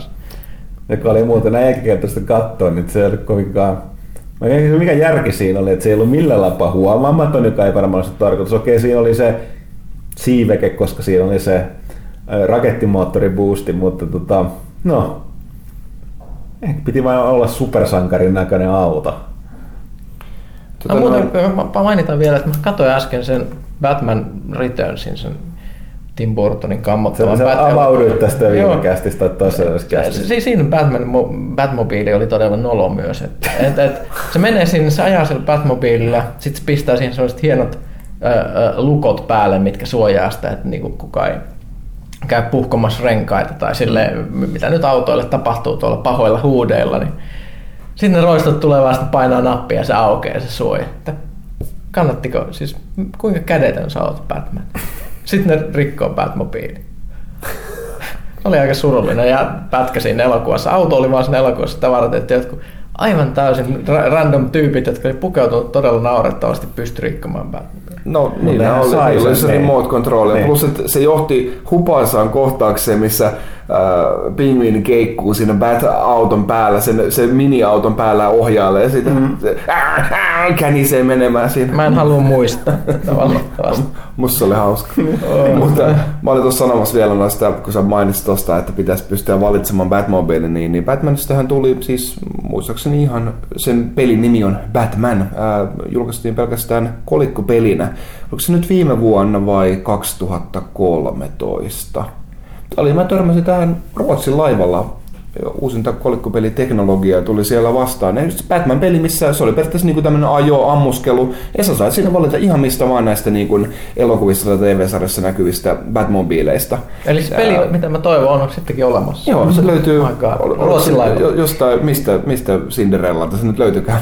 Ei minä Kesä- muista, kesällä en mä muista missä mä olin, mutta niin kuin, että, että, että sinne vaan kannattaa pistää euro sisään, jos näkee kyseisen pelikoneen. Sitten Aristoteles, meillä on äärimmäisen korkea-arvoisia tai maineikkaita kuuntelijoita. Hei koko toimituksen päälle. Tulin vain kannustamaan jatkamaan hyvää työtä näiden pelaajakästien parissa. Kuuntelen joka ilta teidän tuottamia kästejä iTunesista, sillä ne auttavat suuresti minua nukahtamaan. Se on oikein. Yleensä nukahdankin kuulokkeet korvissa kuunnelle vanhoja kästejä. Erityisesti Huttusen ja Pyykkösen rauhallinen ääni auttaa tämän asian suhteen. Kaikista hulluinta tässä onkin se, että pelit eivät oikeastaan kiinnosta minua kovinkaan paljon. Painotan vielä tässä, että tämä ei todellakaan ole mikään trollia, jolla pyrin sanomaan, että teidän kästit olisivat jotenkin tylsiä. Olen tässä vain kiittämässä hyvästä työstä ja toivon, että kästin tekeminen jatkuu myös tulevaisuudessa. Pakkohan se on jatkaa, kun tuommoista Niin, puhutaan. niin. Mutta siis tässä on uusia sloganeita ehkä ihmisille, jotka kärsivät univaikeuksista. Ehkä me Tai- voitaisiin tai- tai vaihtaa niinku, meidän mainoksen teksti tähän. näin. Niin. Eivätkö pelit kiinnosta? Kuuntele Niin, pelaajakästiä. niin. Kunhan me ei liian vanha ja siellä on se puha huutamassa. niin, se, se, Siinä on- sori, sori, että mä herätin sut nyt parhaillaan siellä. No tähän itse liittyy Hemmo Heikkisen oli kaksi kysymystä. Toinen oli Villelle, mutta se, hän, hän on lomalla muuttamassa uusiin Cribseihin. Mutta otetaan toinen kysymys. Pelaajakästin jakso 150 lähestyy kovaa vauhtia. Haluaisinkin esittää jaksoa varten erään pyynnön. Pitkän aikaa pelaajakästissä oli sama alkutunnari, löytyy esimerkiksi jaksosta 41. Saisiko tämän kappaleen soimaan juhlakästiin? Jos puhakin saisi vielä pa- olla paikalla, niin kästin voisi aloittaa tuttuun tapaan hänen sanoa ter- sanoen tervetuloa. Siinä olisi meikäläisen melkoinen nostalgia-pläjäys. Kiitoksia, että hyväksytte tehdä näitä torstaista. on tullut yksi viikon kohokohdista. No se on, sekin jälleen kerran on hauska kuulla. Mä, ihan aidosti mä oon aina välillä ihmeissäni, että tota porukka, niin kuin, tarkoitan, että on kiva, että porukka dikkaa tässä, mitä me tehdään. Mekin teemme parhaamme. Jännää, että se nämä kelpaa ihmisille. Joo, siis me ollaan puhuttu, alusta asti puhuin Tomaksen kanssa ja hän, hän on valmis tulemaan 150 jaksoon. Taitaa olla Suomessakin silloin, eikä jollain lukuisista työreissuistaan. Ja tota, katsotaan tota, kästin tunnaria. Mä en muista, vaihdettiinko me se Siinä voi olla joku oikeuskysymys myös, mikä joo. täytyy tarkistaa, että saako sitä käyttää vai ehkäpä siellä pystytään pitää takaisin Aasinsillalla tähän Kaitilan kommenttiin, että ehkäpä sitten myöskin kuullaan tämä legendaarinen Tomaksen Kutsuhuuto. Kutsuhuuto, joo. Okei, sitten tuossa oli tota, Dempa kysyi vielä, että olisiko se sitten seuraavaksi Bloodborne jälkeen joku Cyber Souls tai jotain muuta. Ville, mä tiedän, että Cyberpunk Souls pelille go. Niin, no, musta suurempi kysymys, tekeekö, tekeekö tota toi From Software seuraavaksi uuden Souls-pelin vai tekeekö ne uuden Borne-pelin? Se on mielenkiintoista nähdä. Mä luulisin, että ne ainakin tekee, jos ne on fiksuja, niin ne teki sen, mitä ne teki Dark Soulsin kanssa. Eli siihen tuli toisen älyttömän hyvä ja iso laajennus Artorias of the Abyss.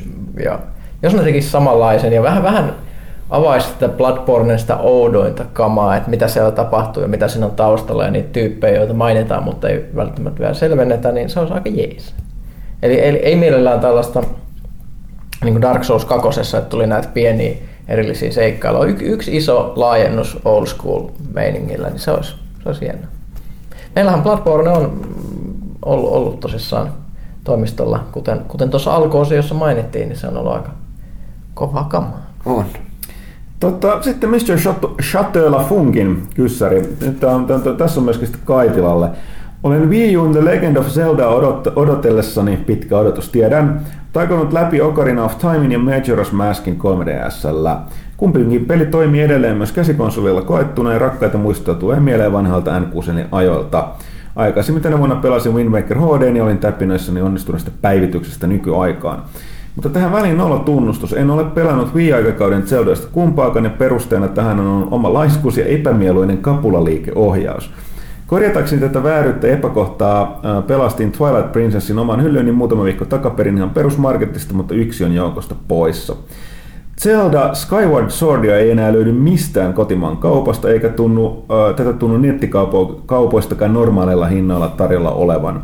Lähes kaikkia muita niiden omia pelejä Marioista lähtien löytää vielä vanhentuneelle viille melkein mistä tahansa, vaikkakin hinnat ovat edelleen lähes samoja kuin julkaisussa.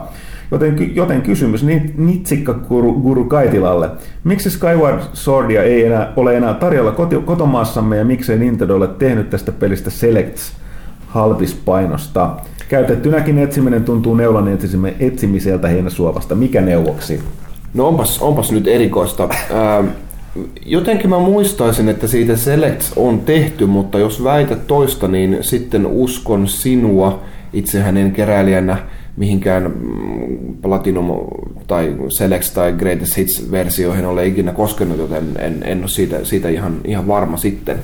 Mutta tota noin... Äh, Joo, siis totta kai mikä, mikä, mikä vaan peli, peli sitten jossain vaiheessa poistuu sieltä kauppojen hyllyltä. Itsekin ostin kyllä toisen kappaleen äh, Skyward Swordia, sori vaan, että hieron tätä sun naamaa, mutta kohtalaisen halvalla jostain gigantista aikoinaan, mutta kyllä ne totta kai ne jossain vaiheessa sitten loppuu, mutta kyllähän niitä nyt hyvänen aika pakko on huutoneet olla pullollaan, että että, että, ja olemme sitä, sitä nähnyt GameStopissakin. GameStopissa nyt ihan omat hinnat, että siellä voi olla varmaan jotain 3-40 joku tollainen viipelikin ää, ihan vain nimensä puolesta, mutta että huutonettia selailemalla saat sen ihan varmasti itsellesi parissa viikossa, että kyllä niitä nyt löytyy, löytyy että ei mulla tähän mitään sen kummempaa poppakonstia ole, että ei, ei mitään tehtaan myymälää ei kyllä ole, mistä niitä voi vaan mennä hakemaan, mutta että sieltä huutonet sekundäärimarkkinoilta vaan etsimään.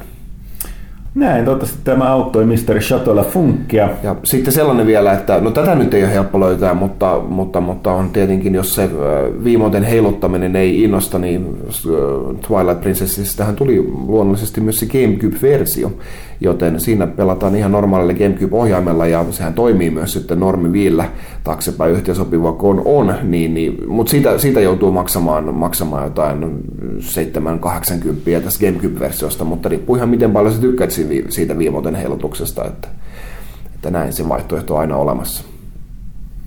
Joo, ja sitten Mr. Chateau Funk kiitteli meitä vielä mainiosta 151 numerosta, erityisesti Final Fantasy. Öö, toi Spessu miellytti. Ja siitä tosiaan isot kiitokset Villelle, joka ei tosiaan ole tänään paikalla. Sitten otetaan viimeinen kysymys Huurulta. Moi, haluaisitteko nähdä Alan Wakein remasteroituna Xbox Oneille? No, mikä ettei itse asiassa. Valitettavasti vaan se ei taida ihan heti tapahtua, koska vaikka Remedy on iso tiimi, niin ne on kyllä nyt vähän työtä sen Quantum Breakin kanssa, joka tosiaan siirtyi ensi vuodelle sekin. Siellä on aika kiire käsittääkseni. Mutta, no, mutta tota, haluaisimme. Joo, kyllä, vaan siellä lyödään nippuun vielä sit se, tota, mikä se Nightmare American, American, American Nightmare. Se Sehän just, että kun siinä oli ne DLC-episodit ja muuta, mm. että sehän voisi toimia hyvin semmoiksi yhdeksi mm. kokonaisuudeksi yhdistettynä, kun mm. se on just ideana, että ne on TV-sarjan jaksoja ikään kuin kaikki. Mm. Joo. Niin, niin. Kyllä itse asiassa kelpaisi. Mielellään pelaisin sitä taas taas. Ja sitten vielä huuroi toinen kysymys, ja tulisiko seuraavan Call of Duty olla jälleen World War II-peli niin kuin huhuillaan? Henkilökohtaisesti haluaisin nähdä, mihin nykykonsoleiden myötä kyettäisiin ja hieman massiivisemmat taistelut ynnä muut. Keep up the good work. Niin, no tässä nyt pikkasen täytyy sanoa, että Call of Duty-pelien niin nämä massiivisemmat taistelut, ne Call of Duty on aina keskittynyt enemmän tällaiseen niin pienen ryhmän toimintaan. Jopa noissa, sen, sen takia ne isommat, isommat ne alkupään pelit sijoittu näihin toisen maailmansodan taisteluihin. Se on kuitenkin kolme eri tiimiä tekemästä peliä. Mä itsekin nyt ihan sekaisin, kenen vuoroa seuraavaksi. Onko nyt, tää oli, viimeisin oli nyt tää Sledgehammerin, sitä edellinen oli Infinity War, nyt on Treyarchin vuoro. Ja nyt nythän on vuotanut, on tullut vihjailua siitä, että ehkä Black Ops olisi saamassa jatkoa. Eli Black Ops 2 ilmestyi jotain uusia vihjailuja sinne. Edelleen pelaa. Nämä on jänniä pelejä, että esimerkiksi verkkopelejä, niin jokainen on luonut itselleen oman. Treyarchin monin peli on ihan omanlaisensa verrattuna Infinity Wardin, joka on omanlaisen Sledgehammer ja kaikki näitä pelataan edelleen.